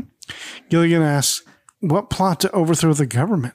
Mr. Howell says, The one I started right after the election. Mr. Howell laughs his motherfucking ass off. He then hands Gilligan the broom back and says, See you at the inaugural luau, Mr. President, and then smacks him on the ass on the way out the door. Hell yeah. And the skipper got pissed. No. um, Is he, Why'd you let him smack you on the ass? Were you fucking him? you didn't seem to protest too much, did you? Hmm, funny how that works. Um, I know you don't look at establishing shots. It's like against your religion or something. Um, but it looked like it was black sand beaches when they showed the establishing shot, Huh. which I found interesting because that's what they have in Hawaii. But when they show the island, obviously it's regular sand beaches. So I mean, they're Um, not far away from Hawaii, so true. But I don't know why one beach would have black sand, the rest of it don't. I don't know. So Gilligan named him second in command. No, but he didn't argue it. Yeah, right. I thought that was kind of weird. he I would have liked to see Gilligan go. Who told you you were second in command? Like, Right. I would have liked to have seen that too, but I would kind of like to see like this whole episode just see Gilligan turn into just a raging asshole, like and just be like over the top full of himself. but he would never like tell the skipper what to do though. So it's like Right. But that wouldn't that be nice if he like hit his head on a log and he became just an asshole? Like that'd just be fun. be a fun episode. I feel like that uh, already is an episode. So Oh, okay. I don't know. For some reason, I don't know why, but I always thought Mr. Howell had a cigar all the time. Hmm. No. Okay. Maybe maybe later down the road. I don't know. Okay, but but the last thing I put is okay. What are they talking? It's seven people. Why do they need all these positions? It's seven people. Because there's going to be more eventually. Again, like you're a castaway. That's what your position is. Like, what if wrong way Larry or fucking whatever comes back? I don't know. Or like that dude from Tron, but as a kid. what if he comes back? Or one of the tribe people, whatever. Yeah, you know what I'm talking about. What's a dude's name? He was in Tron. Jeff he was, Goldblum? or Jeff Goldblum? Wow. Jeff Bridges? yeah, yeah, yeah. I think he's the little kid that comes back, comes in this, like the little kid that they find. Is he? That's what I think. Yeah. Oh, I don't know. Oh, okay. No wonder you're looking at me like I'm crazy. Well, I mean, more than you usually do. Um, Yeah. The guy from Tron shows up. Like, what? yeah, the new Tron Legacy movie. The kid. He was also in that in that one movie where they bowled or whatever. What was it? Big Lebowski. Jeff Bridges. You're talking about Jeff Bridges. Yeah, yeah, yeah. Jeff Bridges is awesome. Okay. We get to see him as a little boy. Scene 16. Later at the inaugural luau, Mukalakahiki, Gilligan sits in the middle of a huge table decorated with a feast of plenty. The skipper stands behind him to give a speech. The skipper says, It is my honor to introduce to you a man known to us all, a man respected for his courage, his dedication of duty, his leadership, a true giant among men, our president, Gilligan. Everyone claps and cheers for the new president. Gilligan stands up and thanks everybody.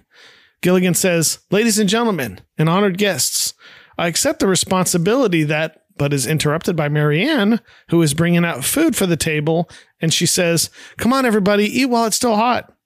After realizing she just interrupted him, she says, Oh, I'm sorry, Gilligan. I mean, Mr. President. I don't remember asking you a goddamn thing. But notice she's the only one that ever apologizes for interrupting. Saying. Mm-hmm. As she sits down, Gilligan continues. Oh, That's okay, folks. You go ahead and finish dinner. I just jotted down a few things I wanted to say. As everyone begins to dig in and eat the food that was made for them, Gilligan searches around the table for his notes. It was right here a minute ago. He looks over and sees Mr. Howell wiping his freaking mouth with it. he says, Mr. Howell, excuse me, but that napkin, I think it's my speech.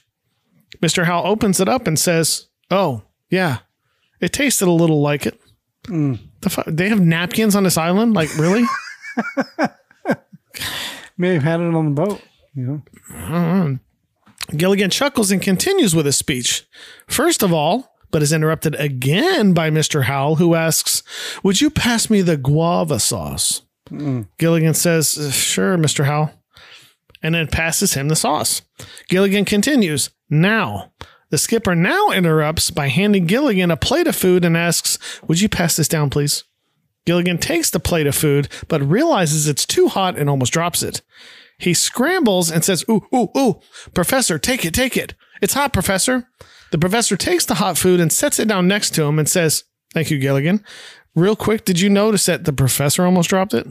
Um, no. He like tosses it to the professor and the professor like bats it around a couple times and then like manages to not spill all the food on it.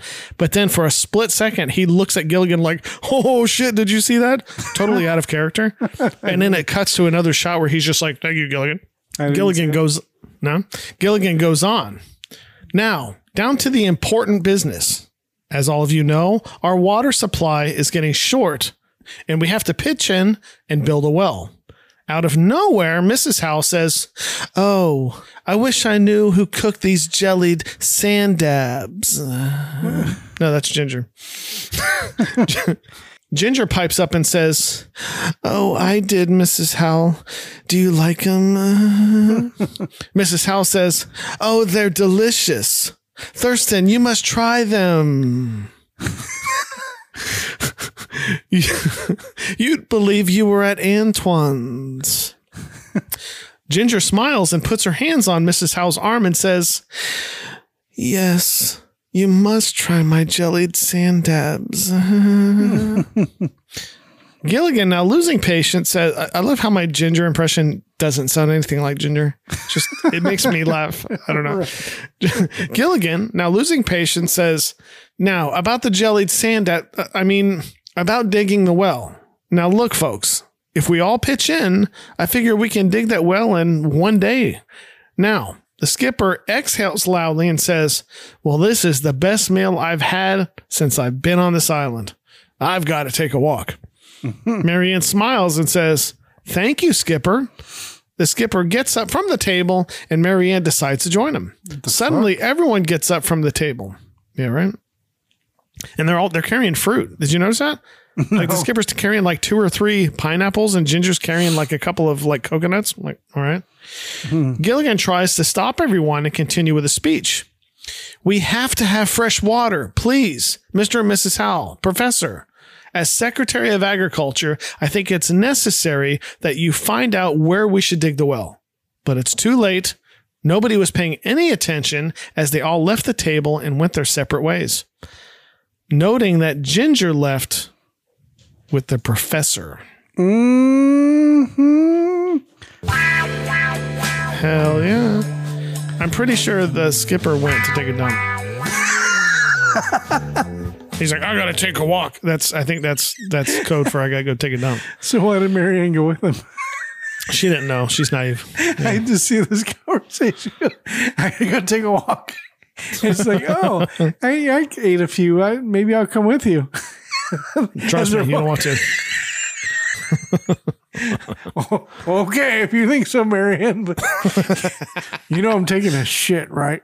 Why are you digging a hole? Don't ask any questions.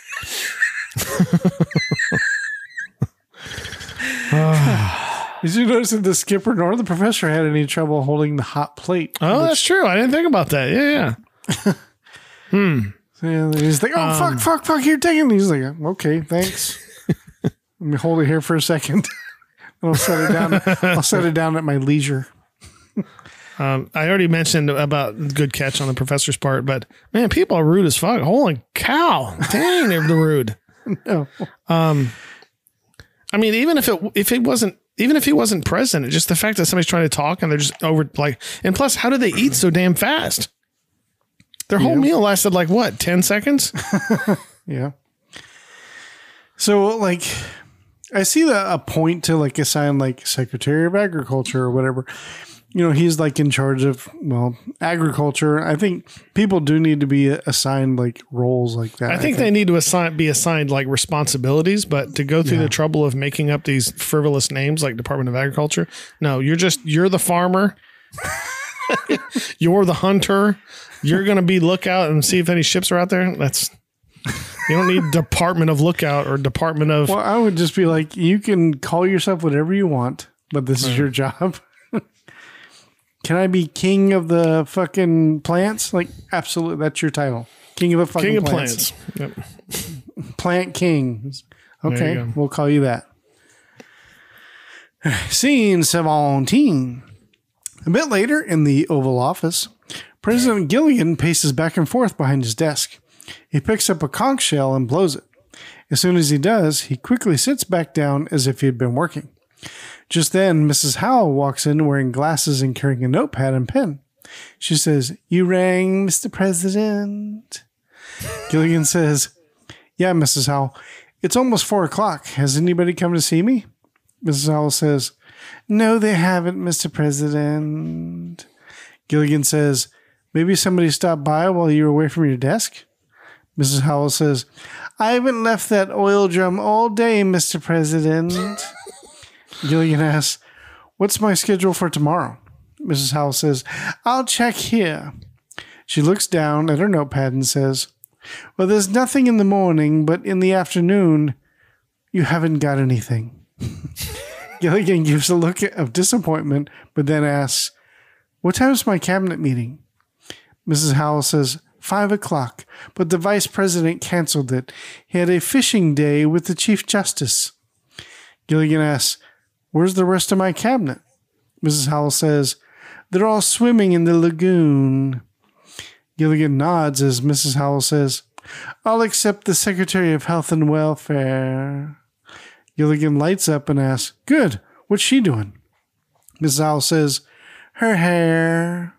Gilligan shakes his head in disappointment. He stands up and says, Somebody's got to dig that well. As he slams his hand down on the desk for inflection, he knocks over a cup of ink. It spills all over his desk and hand. Mrs. Howell says, You're right, Mr. President. You're absolutely right. Gilligan just looks at his now black hand covered in ink. Hmm. Hmm.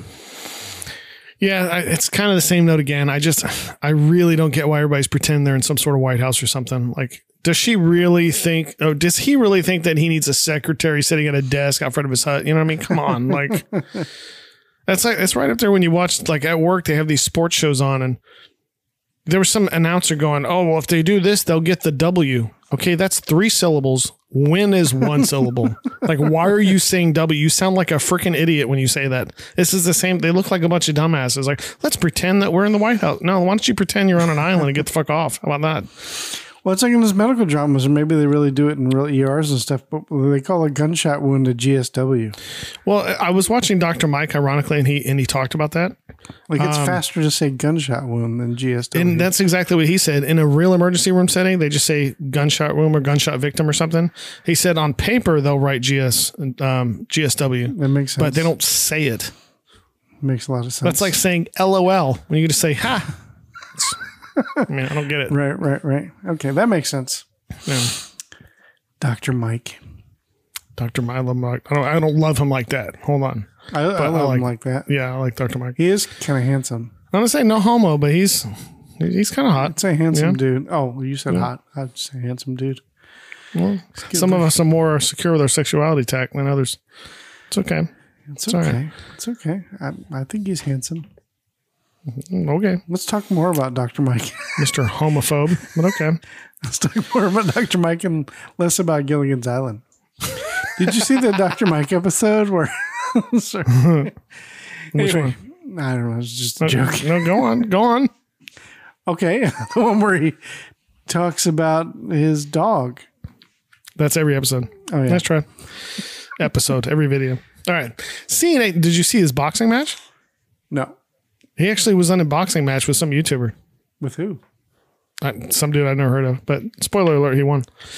Anyways, scene 18. A bit later, the skipper is in one of the huts, moving some boxes around. President Gilligan arrives and says, Skipper, you got a minute? The skipper says, Sure, Gilligan. sure, Gilligan. Come on in. That is Mr. President. He says with a smile. Gilligan says, Skipper, I need your help. I'm real worried about that well. The skipper says, You look worried. Gilligan says, I do? Skipper says, Sure do. And frankly, I've been worried about you. Oh. Gilligan asks, You have? Skipper says, Yes, but I don't want to worry you about that. You've got enough to worry about without worrying about the way you look, which is terrible. Gilligan grabs his face and asks, Really? Skipper goes on, but Gilligan, never mind that. Take a look at this hut. Now, does this look like the office of a vice president? Gilligan looks around and says, No, Skipper, it doesn't. Skipper adds, It is beneath our dignity, isn't it? Gilligan says, Yes, sir, it is. Skipper says, Right. Now, can you help me with this junk? So As this- hold on. How long have you been on an island? Like a month? Yeah. Let's see. We're what episode are we on? Six. So mm-hmm. 6 weeks, Right. and they already have junk and clutter. Yeah. Stuff they bought off of Amazon that they aren't using. You know how it is. you know, like when the mail just piles up and you just kind of stick it somewhere. Exactly. Yeah. Oh, the end of the counter right here is where we put the mail now. Well, no, that's where I put one piece of mail and now it's stacked up. Like, and multiplies. Yeah. All the letters get together and fuck. Anyway, sorry. Go ahead. When do you want me to put this happens. mail? In that junk drawer in the kitchen that has all the dead batteries in it. In there. dead ba- I always throw away dead batteries. I never want to confuse it and go, "Oh, sweet batteries," and you're like, "Motherfucker." Oh, Jesus and baby Jesus. All right. Do you put in the, do you put in the same drawer as like all the other like because you have like batteries, random pieces of mail, and there's always like adapters. Yeah, yeah, yeah, yeah, yeah. Yeah, or like old old cell phone chargers that you know that don't work anymore. Like I found one for like a Samsung flip phone. I'm like, oh my god. It's got like a like a plug at the end, you know, like a headphone jack. like that's how all these cell phone chargers are. or I'm, I had I found one in my junk drawer, and it was like this this little pocket knife, like about two inches tall, and it had like two blades on it that were kind of rusted a little bit, and one of the plastic decorative things on the side was taken off, like it, the glue had come undone, and it had like one of those little like keychain rings on it, but it was the kind that uh-huh. had the thing that flaps over, and you got to pull the little thing down. You know what I mean? Like, I got you. yeah. I found one, and it said something like some kind of like Ace Hardware on it or something. You know what else is in that drawer too, don't you? What's that? 200 feet of coaxial cable. For some reason, we hoard that shit like it's going to be currency. That's true. We do be doing that. We do be doing that. I carried around coaxial cable for like decades. Yeah. It's like, I'm going to need this someday. So you, there's going to be a time where I'll be like, if I only had 200 feet of cable. Holy shit, I do. In mine. I always, whenever I'm looking for something, I always come across. I don't know why I even have it. It's a, a USB cable. It's a it's a standard USB on one end, and it's a USB uh, a micro USB on the other end. But it's like like three inches long. Like, what are you gonna do going with to do with it? I don't know. But I never throw it away because I look No, at it going, you- well, it's got to it be for day. something. Like, well, yeah. I mean, why else would they make a three inch long USB? Like, There's going to be a time where you're going to be like, if I only had, holy shit. Yep. This is Yeah, why my kids are gonna come out and be like, "Here's one. Like, what is that? 18 feet long? And I I need something way, way smaller. Like, not even the height of a of an aluminum can. That's what I need. out of here with that 30 foot cable. that convenient 20 foot long one. I think mean, it's I'm something not- inconvenient. I'm not trying to charge my PS4 remote with the house down the street. I need that much damn cable. I want something Oh, tiny God. and awkward. Yeah, Like my penis. Like my penis. Sorry, did I tell you my my my stepmom listens to the show? Oh, Oh God, yeah. You, know, you know, you know what else is in it, Jordan? what? Wall anchors, either wall anchors or hooks that go into the ceiling. Okay, yeah, I see that. I see that. it's- yeah. I love junk drawers, but I make every drawer a junk drawer. Like in my one apartment, it got ridiculous. You couldn't open a drawer because you'd have like one drawer silverware Right. and like utensils. All the rest of the drawers junk drawers. like Yep, they were yep. all. I have two junk drawers in my kitchen. I get I get out of control with them. I I get And in in my junk drawer, the one that's next to the washing machine or the dishwasher, rather, um, I have this. It's a keychain. Sorry, I was going to say it all again. I was going to say the same thing I said before. No, it's a keychain with a house key and a car key on it. yeah And on the other end, on the other end, it has like a like a key fob that you'd use for your car, yeah. but it's blue, and it says ADT on it, like for your oh, house. Oh yeah, ADT. it's like a house alarm. Yeah. but I have no idea who the hell it belongs to. Like, I, I have no clue. Like, it's not any kind of car I've ever owned. I have It's no not for a clue where this keychain came it's from. for a house alarm. right, but on that keychain is a house key and a car key. Oh It's like a GM car key or something. But I don't know who it belongs to. yeah. So- Yeah. Sometimes random keys end up in those junk drawers too. yeah, especially ones that don't belong to you. It'll just be loose keys, and you're like, "Fuck, what the hell is this to?" Yeah, right. You or it's still like a master lock. Like, you keep it because you know you could need it Right, because you right. saved it for some reason. right. No Okay, we're going off on too much of a tangent. tangent. Okay. All right, back in. As the skipper hands Gilligan a couple of boxes to carry, Gilligan says, Sure, skipper, but about the well. The skipper keeps piling things on top of the boxes as Gilligan follows him around. Gilligan continues, Skipper? Skipper asks, What seems to be the problem? Gilligan says, Skipper, our old water supply is running low, and we gotta dig a new well real quick. The skipper, half listening, continues to pile on more and more boxes onto Gilligan. The skipper asks, Now that's not too heavy for you, is it? Gilligan, struggling, says, No. The skipper throws some more rope on top and says, Just pile this rope on there, and if you would, just step over to the corner here. We'll put it right in that corner. That's it. Gilligan, struggling to carry six crates and some rope, slowly turns to put it down into the corner. As Gilligan walks, he continues, About the water situation, sir. Skipper says, Oh, you're having a problem with the water? Jeez. Gilligan, Gilligan says, Yeah, Skipper, same problem. As Gilligan struggles to hold the crates, the skipper snaps his fingers and says, Wait a minute. Gilligan says, Yeah? Skipper says, I've got an idea. Gilligan asks, Yeah? The skipper says, I think I'll put my desk over here. Would you bring that back over here against the wall? Oy vey. Gilligan says, whatever you want. As the president carries the six crates back over, he says, but we've got to make a decision about the well. Skipper says, now, Mr. President, have you made any decision about the well? Gilligan, struggling to hold on, says, uh huh. Skipper crosses his arms and asks, what are you going to do? Gilligan says, I'm going to drop these boxes. Gilligan drops the boxes right on the skipper's foot. The skipper yells out, Oh! As the skipper deals with his pain, Gilligan says to him, I'm going to see the Chief Justice about the well. Damn shit. The skipper tends to his pain as Gilligan walks out like a motherfucking president. Hell yeah. Hell yeah. Uh, What? What? Sorry. Ah man.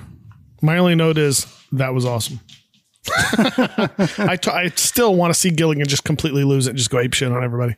That would be cool. That would be awesome. Scene 19. Meanwhile, back at Howell Manor, Mr. Howell, or should I say the Chief Justice, is fast asleep taking a nap with his hat over his face. Gilligan pokes in and lifts his hat. This startles Mr. Howell as he wakes up quickly. Gilligan says, I hate to disturb you, Chief Justice. Mr. Howell says, Well, that's all right. Never too busy to talk to the president.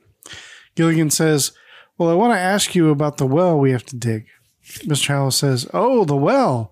I've been lying here and giving that a lot of consideration. He thinks for a second and goes on. Now, the similar case of Fletcher versus Bronson, you see, the municipal court upheld a previous ruling and uh, found for the defendant.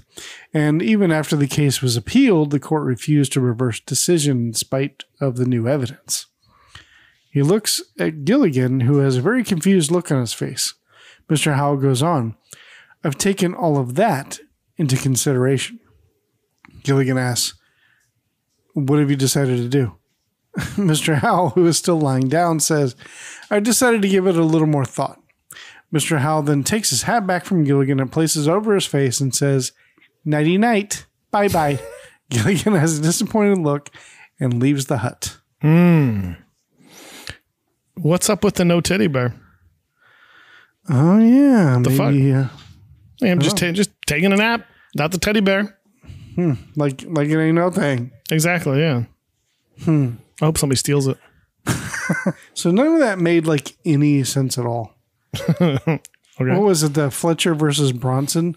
Like, do Yeah. you think like that's like a real court case or anything? Or? Well, I, I, I mean, I mean, I mean, I mean, I mean, not to get too boring, but I, I did a little bit of research, and there actually was a 19.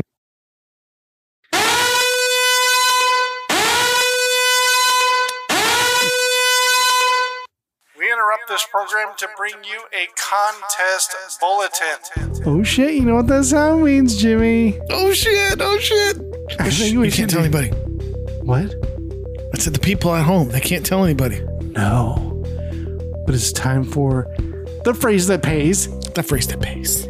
The phrase that pays. The phrase that pays. The phrase that pays. The phrase that pays. The phrase that pays. The phrase that pays. We're gonna have people emailing the phrase that pays, the phrase that pays, the phrase that pays, the phrase that pays. No, no, no, no, no. Well, we, this is time now for the phrase that pays. Phrase that pays. Phrase that pays. No, I'm just echoing you. Oh. That's all I'm doing. So Jimmy here is going to tell us what the phrase that pays is. The phrase that pays is box it like a boss. Oh shit! Oh shit! That's right. Box it like a boss. What's that from, Jimmy? That is from our last contest. That's Ah. a throwback. The winner of the last contest, if you guys remember, um, got a free T-shirt. They had they wrote in their design for a T-shirt, and the winner got their T-shirt created, and they got a free T-shirt, and um, that was the winning design was box it like a boss. Mm-hmm. Yep, referring to Carol Brady Exactly. her going her shopping sprees and then having all of her packages gift wrapped for her for herself. Yes. So, t- so tell them what exactly they have to do. The specific rules. Right, if they don't do it right, then they, they ain't entered in. Mm-hmm. Now that you know the phrase that pays, you have to email it to us. Email it to the show at a very Brady podcast at gmail.com with the subject phrase that pays. The contest ends midnight October 1st. So that means like September, what, 31st? Sure. Whatever the last day of September is, Yeah. that's the last day of the contest. Once Right. October 1st hits, the contest is no longer good. So if you're like, oh crap, I forgot. So like two in the morning, you wake up and you email, no, sorry, it's too late. Once we get in October, it's done. And we're going by Eastern Standard Time. Eastern Standard Time, yeah. Yes. So So yes. so once you email the phrase that pays, um, Praise the base. it's your chance to win a free Gilligan's Island DVD box set. And remember, do not tell anyone the secret phrase that pays. And also, that's why we chose box box it like a boss, because box it like a because it's a box mm-hmm. set, and it's a previous. Oh, you get box it. You get set. it. Box set like a boss. But I mean, another reason is you know that it's yes, it's a box set. Yes, it's from the previous contest. Contest, but the Retro Network literally boxed it like a boss. I'm just saying. It's Okay. Hell yeah. yes. Yeah. So remember, phrase that pays, box it like a boss. yes. Email to the show for your chance to win in a drawing. And remember, for your Patreons, you don't have to do anything because you're already Hell yeah, the you don't have to do a damn thing. Just ignore all this shit. Hell yeah. And if, and if some of you guys are out there like, man, fuck, I ain't got an email, join Patreon for a month. You can cancel it in October. We don't give a shit. Like, join Patreon for a month and then you don't have to enter the contest. I'll be damned if I send an email, a free email. Yeah. Said I'm going to sign up for your Patreon. Hell yeah. Oh yeah, I like that. Good. So, if you want to, I'm, we're not trying to trick you into joining Patreon. We're just saying. And now back to our regularly scheduled programming.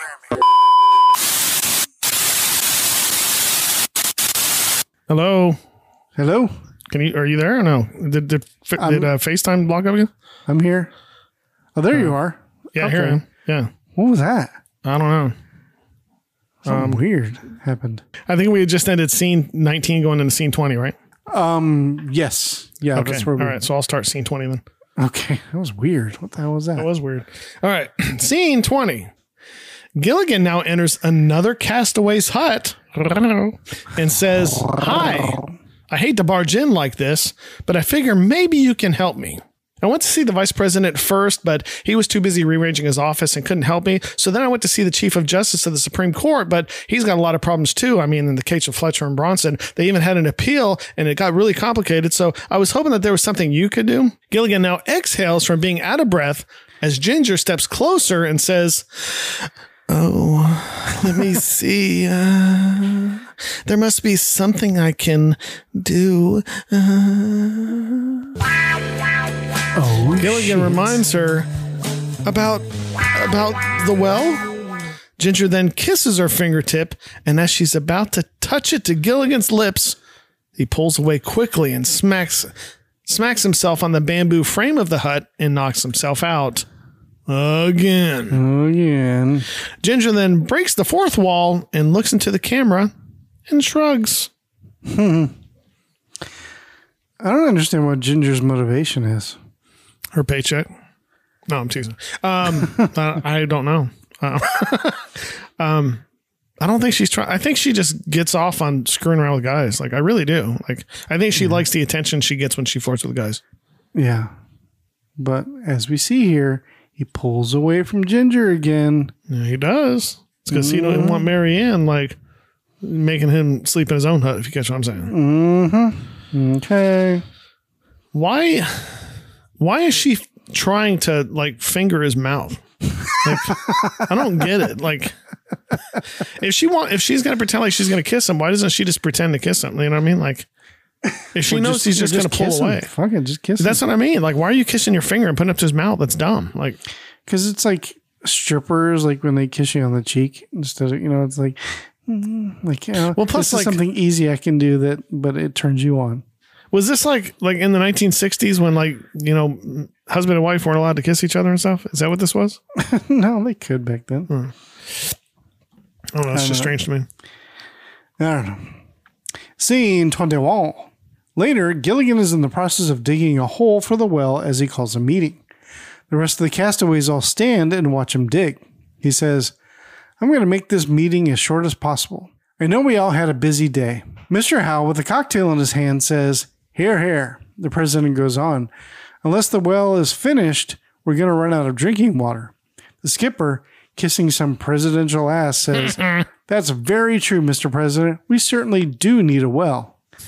The president goes on, That's exactly my thinking, Skipper. Mary Ann, now stepping down into the hole, says, We're behind you all the way, Mr. President. Ginger adds, You're the best president we've ever elected. Gilligan, while still digging, says, Thanks, Ginger. Ginger looks over at Mr. Howell and adds, I mean, even if I don't get a star on my dressing room door. Mr. Howell, while still sipping on his cocktail, says, We're with you, sir. Gilligan says, Well, then how about helping me dig the well? Mary Ann says, I can't help you, Mr. President. I'm in the midst of settling a strike. Gilligan asks, What strike? Mary Ann says, Oh, the Secretary of Health and Welfare won't help me in the kitchen. Ginger defends herself by saying, Oh, I'm not on strike.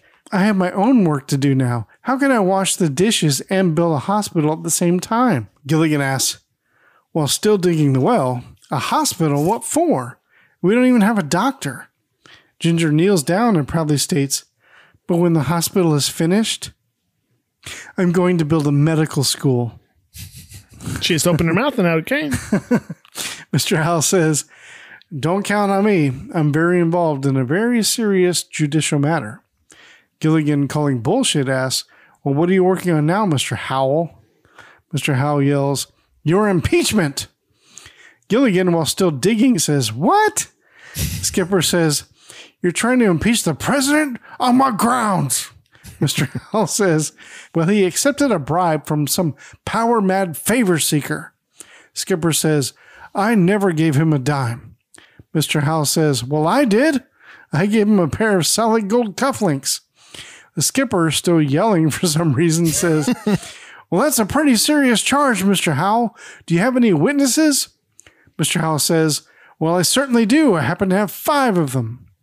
Skipper says, That's impossible. I was the only one in the room at the time he took the bribe. Mr. Howell points and says, Aha, there you are. Thank you very much.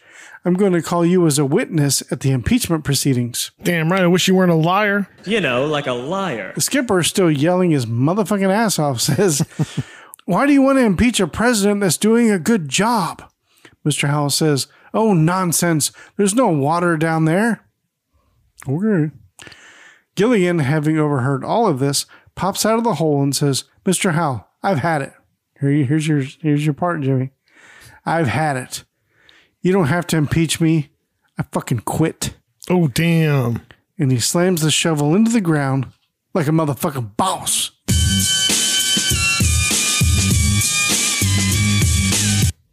Hmm. But as he does this, water shoots out of the ground as if he struck oil. All the castaways cheer with glee. Wow. Well, I mean, I, I want to say in a previous scene, I could be wrong, but I want to say Gilligan says we have to build another well. So for Mr. Howell to say there's no water down there, if they are indeed building another well, that means the first one went dry and they need a second one. So to say there's no water down there is kind of silly, if that's the case. Um, but the skipper actually admitted that Gilligan was doing a good job. That's awesome. It is awesome. That, that kind of made me feel good. Um, why would everybody's question? Why was the water under so much pressure? right. I have no idea. Um, Makes no sense. But how else are you going to show that, really? The but the the same establishing shot was used with that building in the upper left corner again. Why don't they just go live in that building? It doesn't make sense. I know you posted that, and a lot of people were talking. Somebody said it was a hotel or something. I have no idea. I don't know. Somebody commented saying, "Oh, that's a so and so hotel," or Oh, okay. So why don't they just go stay at the hotel? That's what somebody said. Like, Oh no, well, I think all they were. I think it was a joke. What you're talking about, I think it was a joke. I think they were saying, "Oh yeah, if they just walked around the other side of the island, they'd realize they would see the hotel." You know, like as in they're on a. They're, it's not a deserted island. They just haven't walked to the other side of the island yet. Right, right. So, why wasn't the professor there? I mean, it seemed like everybody else was. He was there. Where? Like, he didn't have a single freaking line for some reason. Well, ironically, I took a photo. You took a photo? You were there? Yeah, I was there. Yeah, I was down in the hole looking. Bet you weren't it. helping dig the hole, though, were you? Hell no. I know. I was fucking photographer. I just sent it to you. It looks like a meme because I had closed captioning on. Hmm, let's see here. it does look like a meme.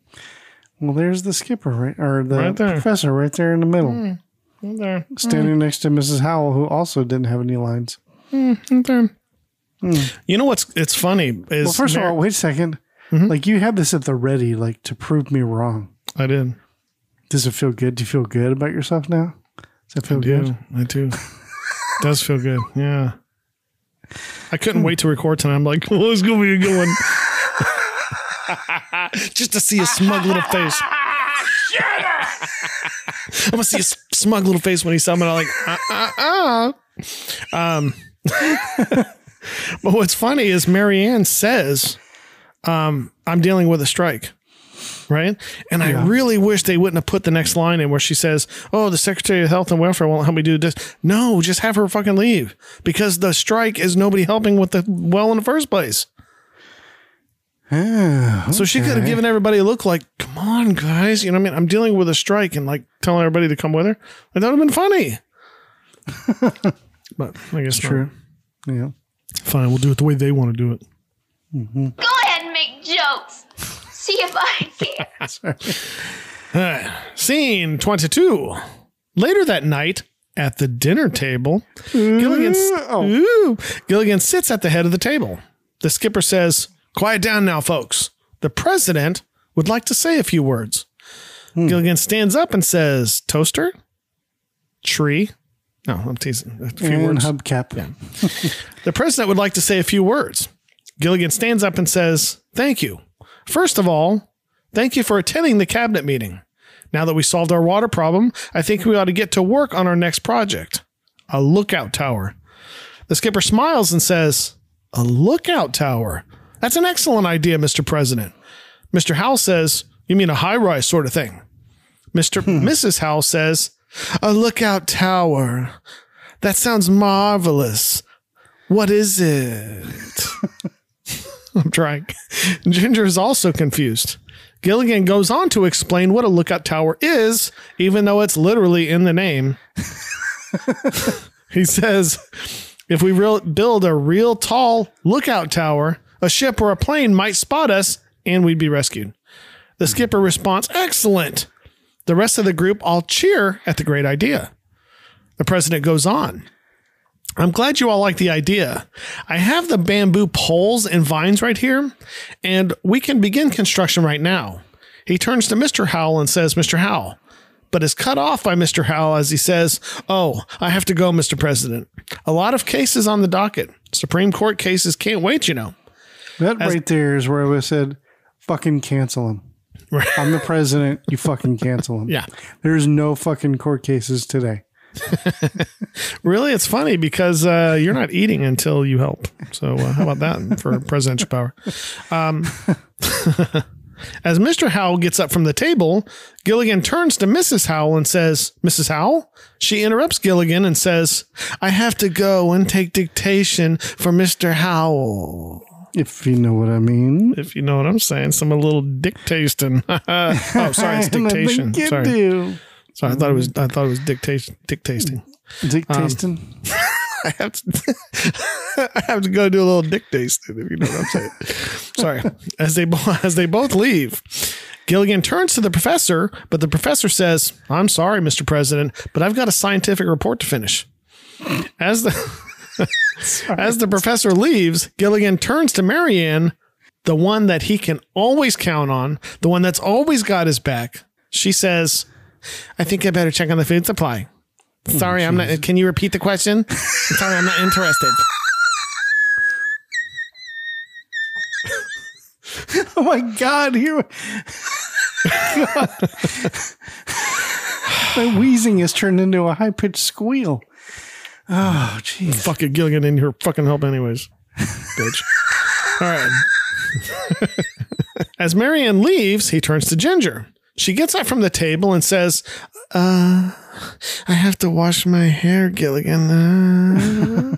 As Ginger leaves the table, he turns to his confidant, the skipper. He says, "Skipper, do you think?" But Skipper cuts him off and says, "That's just the idea, Mr. President. You've done some wonderful things for the island, and everyone is behind you 100%. Gilligan says, I sure hope I can get reelected. The skipper slaps him on the arm and says, Oh, I'm sure you will be. Do a good job, Gilligan. After the last castaway leaves the table, Gilligan turns back to the table and says, Now we all, but then realizes that he's all alone. Oh. Again. He just sits down and thinks about his mom living back in Hawaii and how he never got to say goodbye to her and that she's probably dead. And his dog, who's probably starved to death by now since he hasn't been home in like Scruffy? six weeks. Scruffy? Yeah. He just sits down, Tach, and shakes his head in disappointment. Because everyone let him down? Yeah. What a bunch of lazy asses. This is a funny comedy. Gilligan actually did a really good job as president. He deserved the position more than anyone else. And is he going to be president next week too? But I mean, what's what's fucked up about it is it would be different if Gilligan was just lazy every episode and did Gilligan want to help anybody. But Gilligan's Gilligan is always the first one to help, right? Yeah. He never seems to have a problem helping. If anything, he's got a problem with try, either trying too hard or being nervous that he's not doing a good enough job, right? Right. So it would be different if in the storyline, like Gilligan was just lazy, wants to sit around and just smoke banana peels all the time or something. But, um, and then they could use this presidential thing to actually get him motivated to actually do something. Then I can picture them going, well, just let him, he's fucking working now. Like, just let him do it. Oh, Shit. oh, trying Like, to like to teach him a lesson Yeah. kind of a thing. but he, he's been working the whole time, arguably harder than anybody. Yes, he screws up a lot, but, but maybe their motivation is he's not screwing things up. Like he's actually thinking and not and and not screwing things up and doing a good job. So maybe their their idea is, well, just fuck, just let him do it. Like he's finally not fucking things up. Like just let him do it. Mm-hmm. All good points. I don't know. But yeah, also it's almost. I mean, with them not helping, it's almost as if some of them don't want to be rescued. Tach. Hmm. Well, now that they all have new jobs, of course, Mary Ann is like, oh, I got to go count food. Yeah, You know, she don't want no fucking like lookout tower and shit. yeah. It's almost like maybe she convinced people that they don't want to be rescued. How about that one, Tach? How did she do that? I don't know. But she has Gilligan underneath her thumb. That we already established that. Mm-hmm. Mm-hmm. She has everybody convinced they have their own jobs now. They're going to repopulate society. Hmm. Interesting. Little mafia Mary Ann. Well, that's the end of the episode. That's the end of the episode. All right. That was a good one. Well, I do have an email to read. Uh, okay. No, but the, Jimmy, it's from Emmy Kate. Oh, Emmy Kate. Yeah. She says, guys, you suck. No, she didn't say that. she says, guys, I can't believe you brought up the Great Space Coaster. Apparently, she's on board. Whoa. My sisters and I loved that show as kids, and we even had a Gary Gnu doll. Oh, that's awesome. I didn't know they sold Gary Gnu dolls. I don't know either. A picture exists of us with it, but I don't know who has it now. Now, when I ask anyone my age about it, they never heard of it. What? And and I was starting to feel like it was a fantasy I made up. I feel hmm. very validated that others are familiar with it also. Exclamation, exclamation. I've been listening to the Gilligan's Island episodes and I'm not disappointed. nice. Good. Good. I love that show and you guys are killing it. Eventually, when I have some extra time, I will send you voice notes at some, Oh, perfect, some of the yeah. episodes. So, and then she says, Emmy Kate. Well, just know, Emmy Kate, that you have new friends with new things to see. and we will take you through the galaxy. Just saying. You remember all the lyrics? Just like saying. Off She gets go. it. She gets it.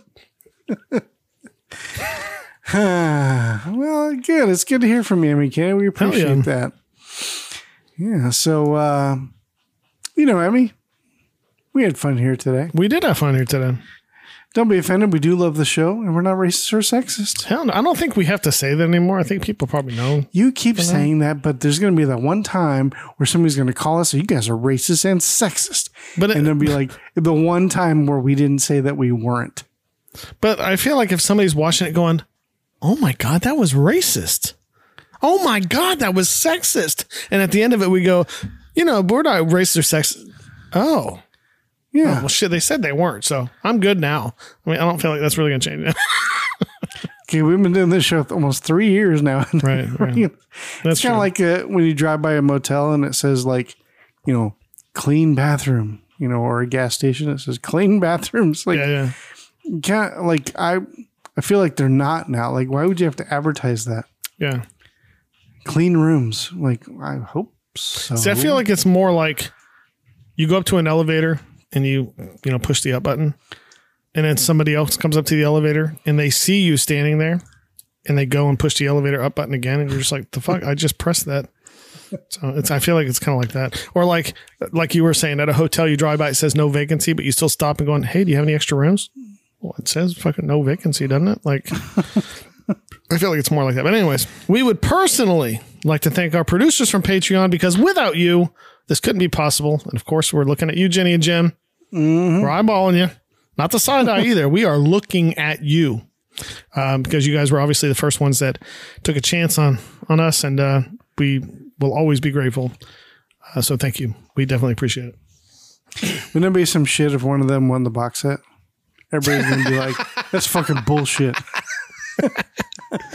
That would be kind of that'd be fun. That would be hilarious. I'd find it fun, funny. it would be be funny as if random I draw. won it. Wouldn't that be funny if I won it? yeah. No. Guess who won it? I did. My son did. Like, no, no, no, no, no. well, at least we know because of the format. At least we know that it's going to go to somebody that's going to use it. That's going to like it. You know what I mean? Yeah, Obviously, yeah. you know, they wouldn't be listening to our weirdo. Yeah, weirdo so don't be telling like your uncle Charlie, like, "Hey, you want a free Gilligan's Island DVD box?" set? All you do is email this fucking email address and say the fucking whatever phrase the is, and they'll be like, "Sure," oh, and he's never listened to the show. No, you Right, can't do right, that. right. That's why we say don't tell anybody. Exactly. Yeah. Unless uh, I'm just throwing this out there. Oh. Unless it's for you. You know what I mean? If you're like, hey, you know, hey, Aunt Jan, um, can you go ahead and and and you know email this phrase that pays to this podcast or whatever because they're having a contest because you really want the box set that bad? Okay, I can kind of look the other way at that. But if your Aunt Jan doesn't even watch Brady, if she's just going to regift it at some white elephant party, no, no, come on, let it go to somebody that that wants it. You know, You call it White Elephant Party. I call it Evil Christmas. people. Chris. what, what was the line from The Office? Evil Um, Christmas or something like that. I can't remember something like that though. Yeah, yeah. I can't remember. All right, so we're going to hand out some homework assignments. Hell yeah. First one is to check out the website at averybradypodcast.com. Second one, do a rate and review on Apple Podcasts, Podchaser, Castbox, or wherever you listen to your podcasts. Um, I got to say something about that, Jimmy. Uh-huh. I feel like nobody's doing that anymore, but that really helps the show a lot because it's been a long time since we've had a review. True. And I re- really appreciated people going to, you know, if you're listening to it on an Apple podcast, just go in there and just be like, yo, you guys rock. That's it. Five stars. Well, I, boom. I've got an idea. Like, just what's a what's a silly, uh, not a nonsense word, but what's a silly word that you can think of off the top of your head? It's got to be a real word. Can't be a. It can't be nonsense. It's got to be a real oh, word. like Keats Moten doesn't work? yeah. No. uh-uh. Oh, like hubcap? hubcap okay so so what what you have for the for this portion of your homework you have to try to fit the word hubcap Ooh. into the review for the show Hell yeah. it's like a little uh, creative writing assignment. and that'll be just a little nod to us going i see what you did there you know what i mean so yeah you gotta you when you do your rate and review you gotta try to fit the word hubcap in Did I ever tell you about the time where we'd have like, you know, like secret shoppers? You know what that is? Yeah, yeah. Well, like when I was working in a retail store, we have secret like phone shoppers, you know? Mm-hmm. And all the calls are being recorded and then it would go out to like our district managers and stuff like that. and we had to hit like certain bullet points, you know, on the phone call, like somebody pretending they were, I was looking at your ad online, you know, that, and we had to like Mm-hmm. certain things we had to hit. But we can always tell when it was one of those like fake secret shoppers because it's being recorded and you can hear almost like an echo. so, Yeah. and as soon as you they start talking, you're like secret shopper, you know. And then so you had to make sure you hit all your bullet points. But what I always like to do is like I'll, I'll pick a keyword and I'll make the keyword this week is sailboat. So you have to fit in the word sailboat somewhere. and then so when I was talking to somebody, it was like about a a drop freezer or something like that, and and I was like, oh yeah, my uh, district manager Mike, like he has one of these on a sailboat and he loves it. I would have kept him on the phone as long as possible trying to sell it to him Didn't you just call here last week asking about a fridge? I recognize your voice. i tried calling the cell phone you gave me and it never worked so are you just wasting my time no don't do that you get fired Anyway, uh, so tell two friends about the show, and if you don't like it, tell two other people that you don't even know. Send an email to the show and tell us how you like or dislike the show at a very Brady podcast at gmail.com. Join the Facebook group and join in the conversations and all the fun, like my stepmommy did. Hell yeah, that's awesome. Got a very Brady Facebook group. If you would like to be a producer, check out the pa- check out our Patreon at www.patreon.com slash a very Brady podcast. Check out our Instagram if you want to see what these silly mugs look like. Hell yeah. Check out Actually, we don't really post a lot of pictures of us. Well, no, we did. We did all the, the There's promo pictures. Yeah, you're right. There's Okay, never there, mind. yeah. But go to a very Brady podcast on Instagram. Follow us on Facebook and get real time updates like if the show's going to be late, any contests we got running, anything like that. Mm, we haven't posted anything about the contest. Oh, that's right. You were going to post that commercial. no, I wasn't. If you don't win, suck my dick. Like, you were going to post that. no, do you want me to? Check out the Retro Network at retronetwork.com. Check out our shop with our affiliate link at www.averybradypodcast.com slash shop. Check out our TeePublic store for merch. Link is in the description of this and every episode. And last but not least, if you don't do any of these, if you're like, you know what, screw all these, there's one that we would like you to do. And that is to go mm-hmm. watch the Brady Bunch. No, not the Brady Bunch. That's to go watch Gilligan's Island. And I will let you know what to watch next. On the next episode, season one, episode seven, The Sound of Quacking, the hungry hmm. castaways find a wild duck on the island, Oh, shit. but they don't know whether to use it as food or attach a message to him and hope for rescue.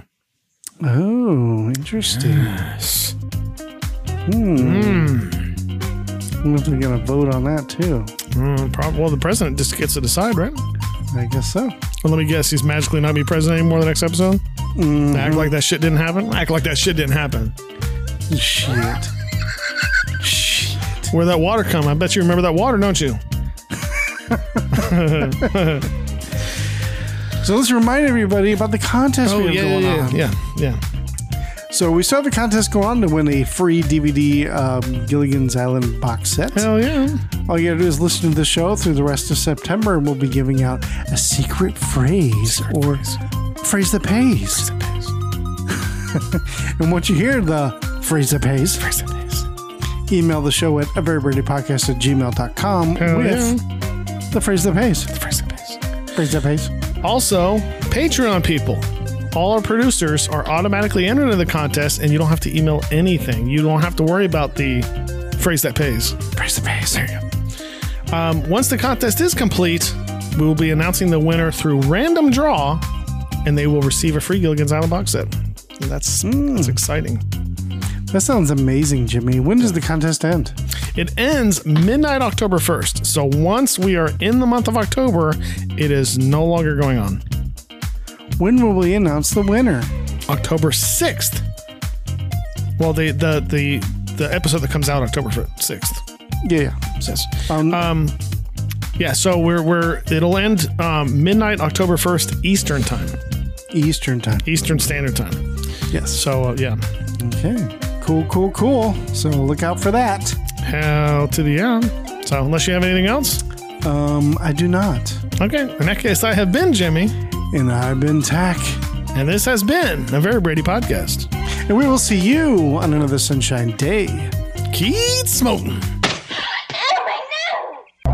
This has been a presentation of the Retro Network.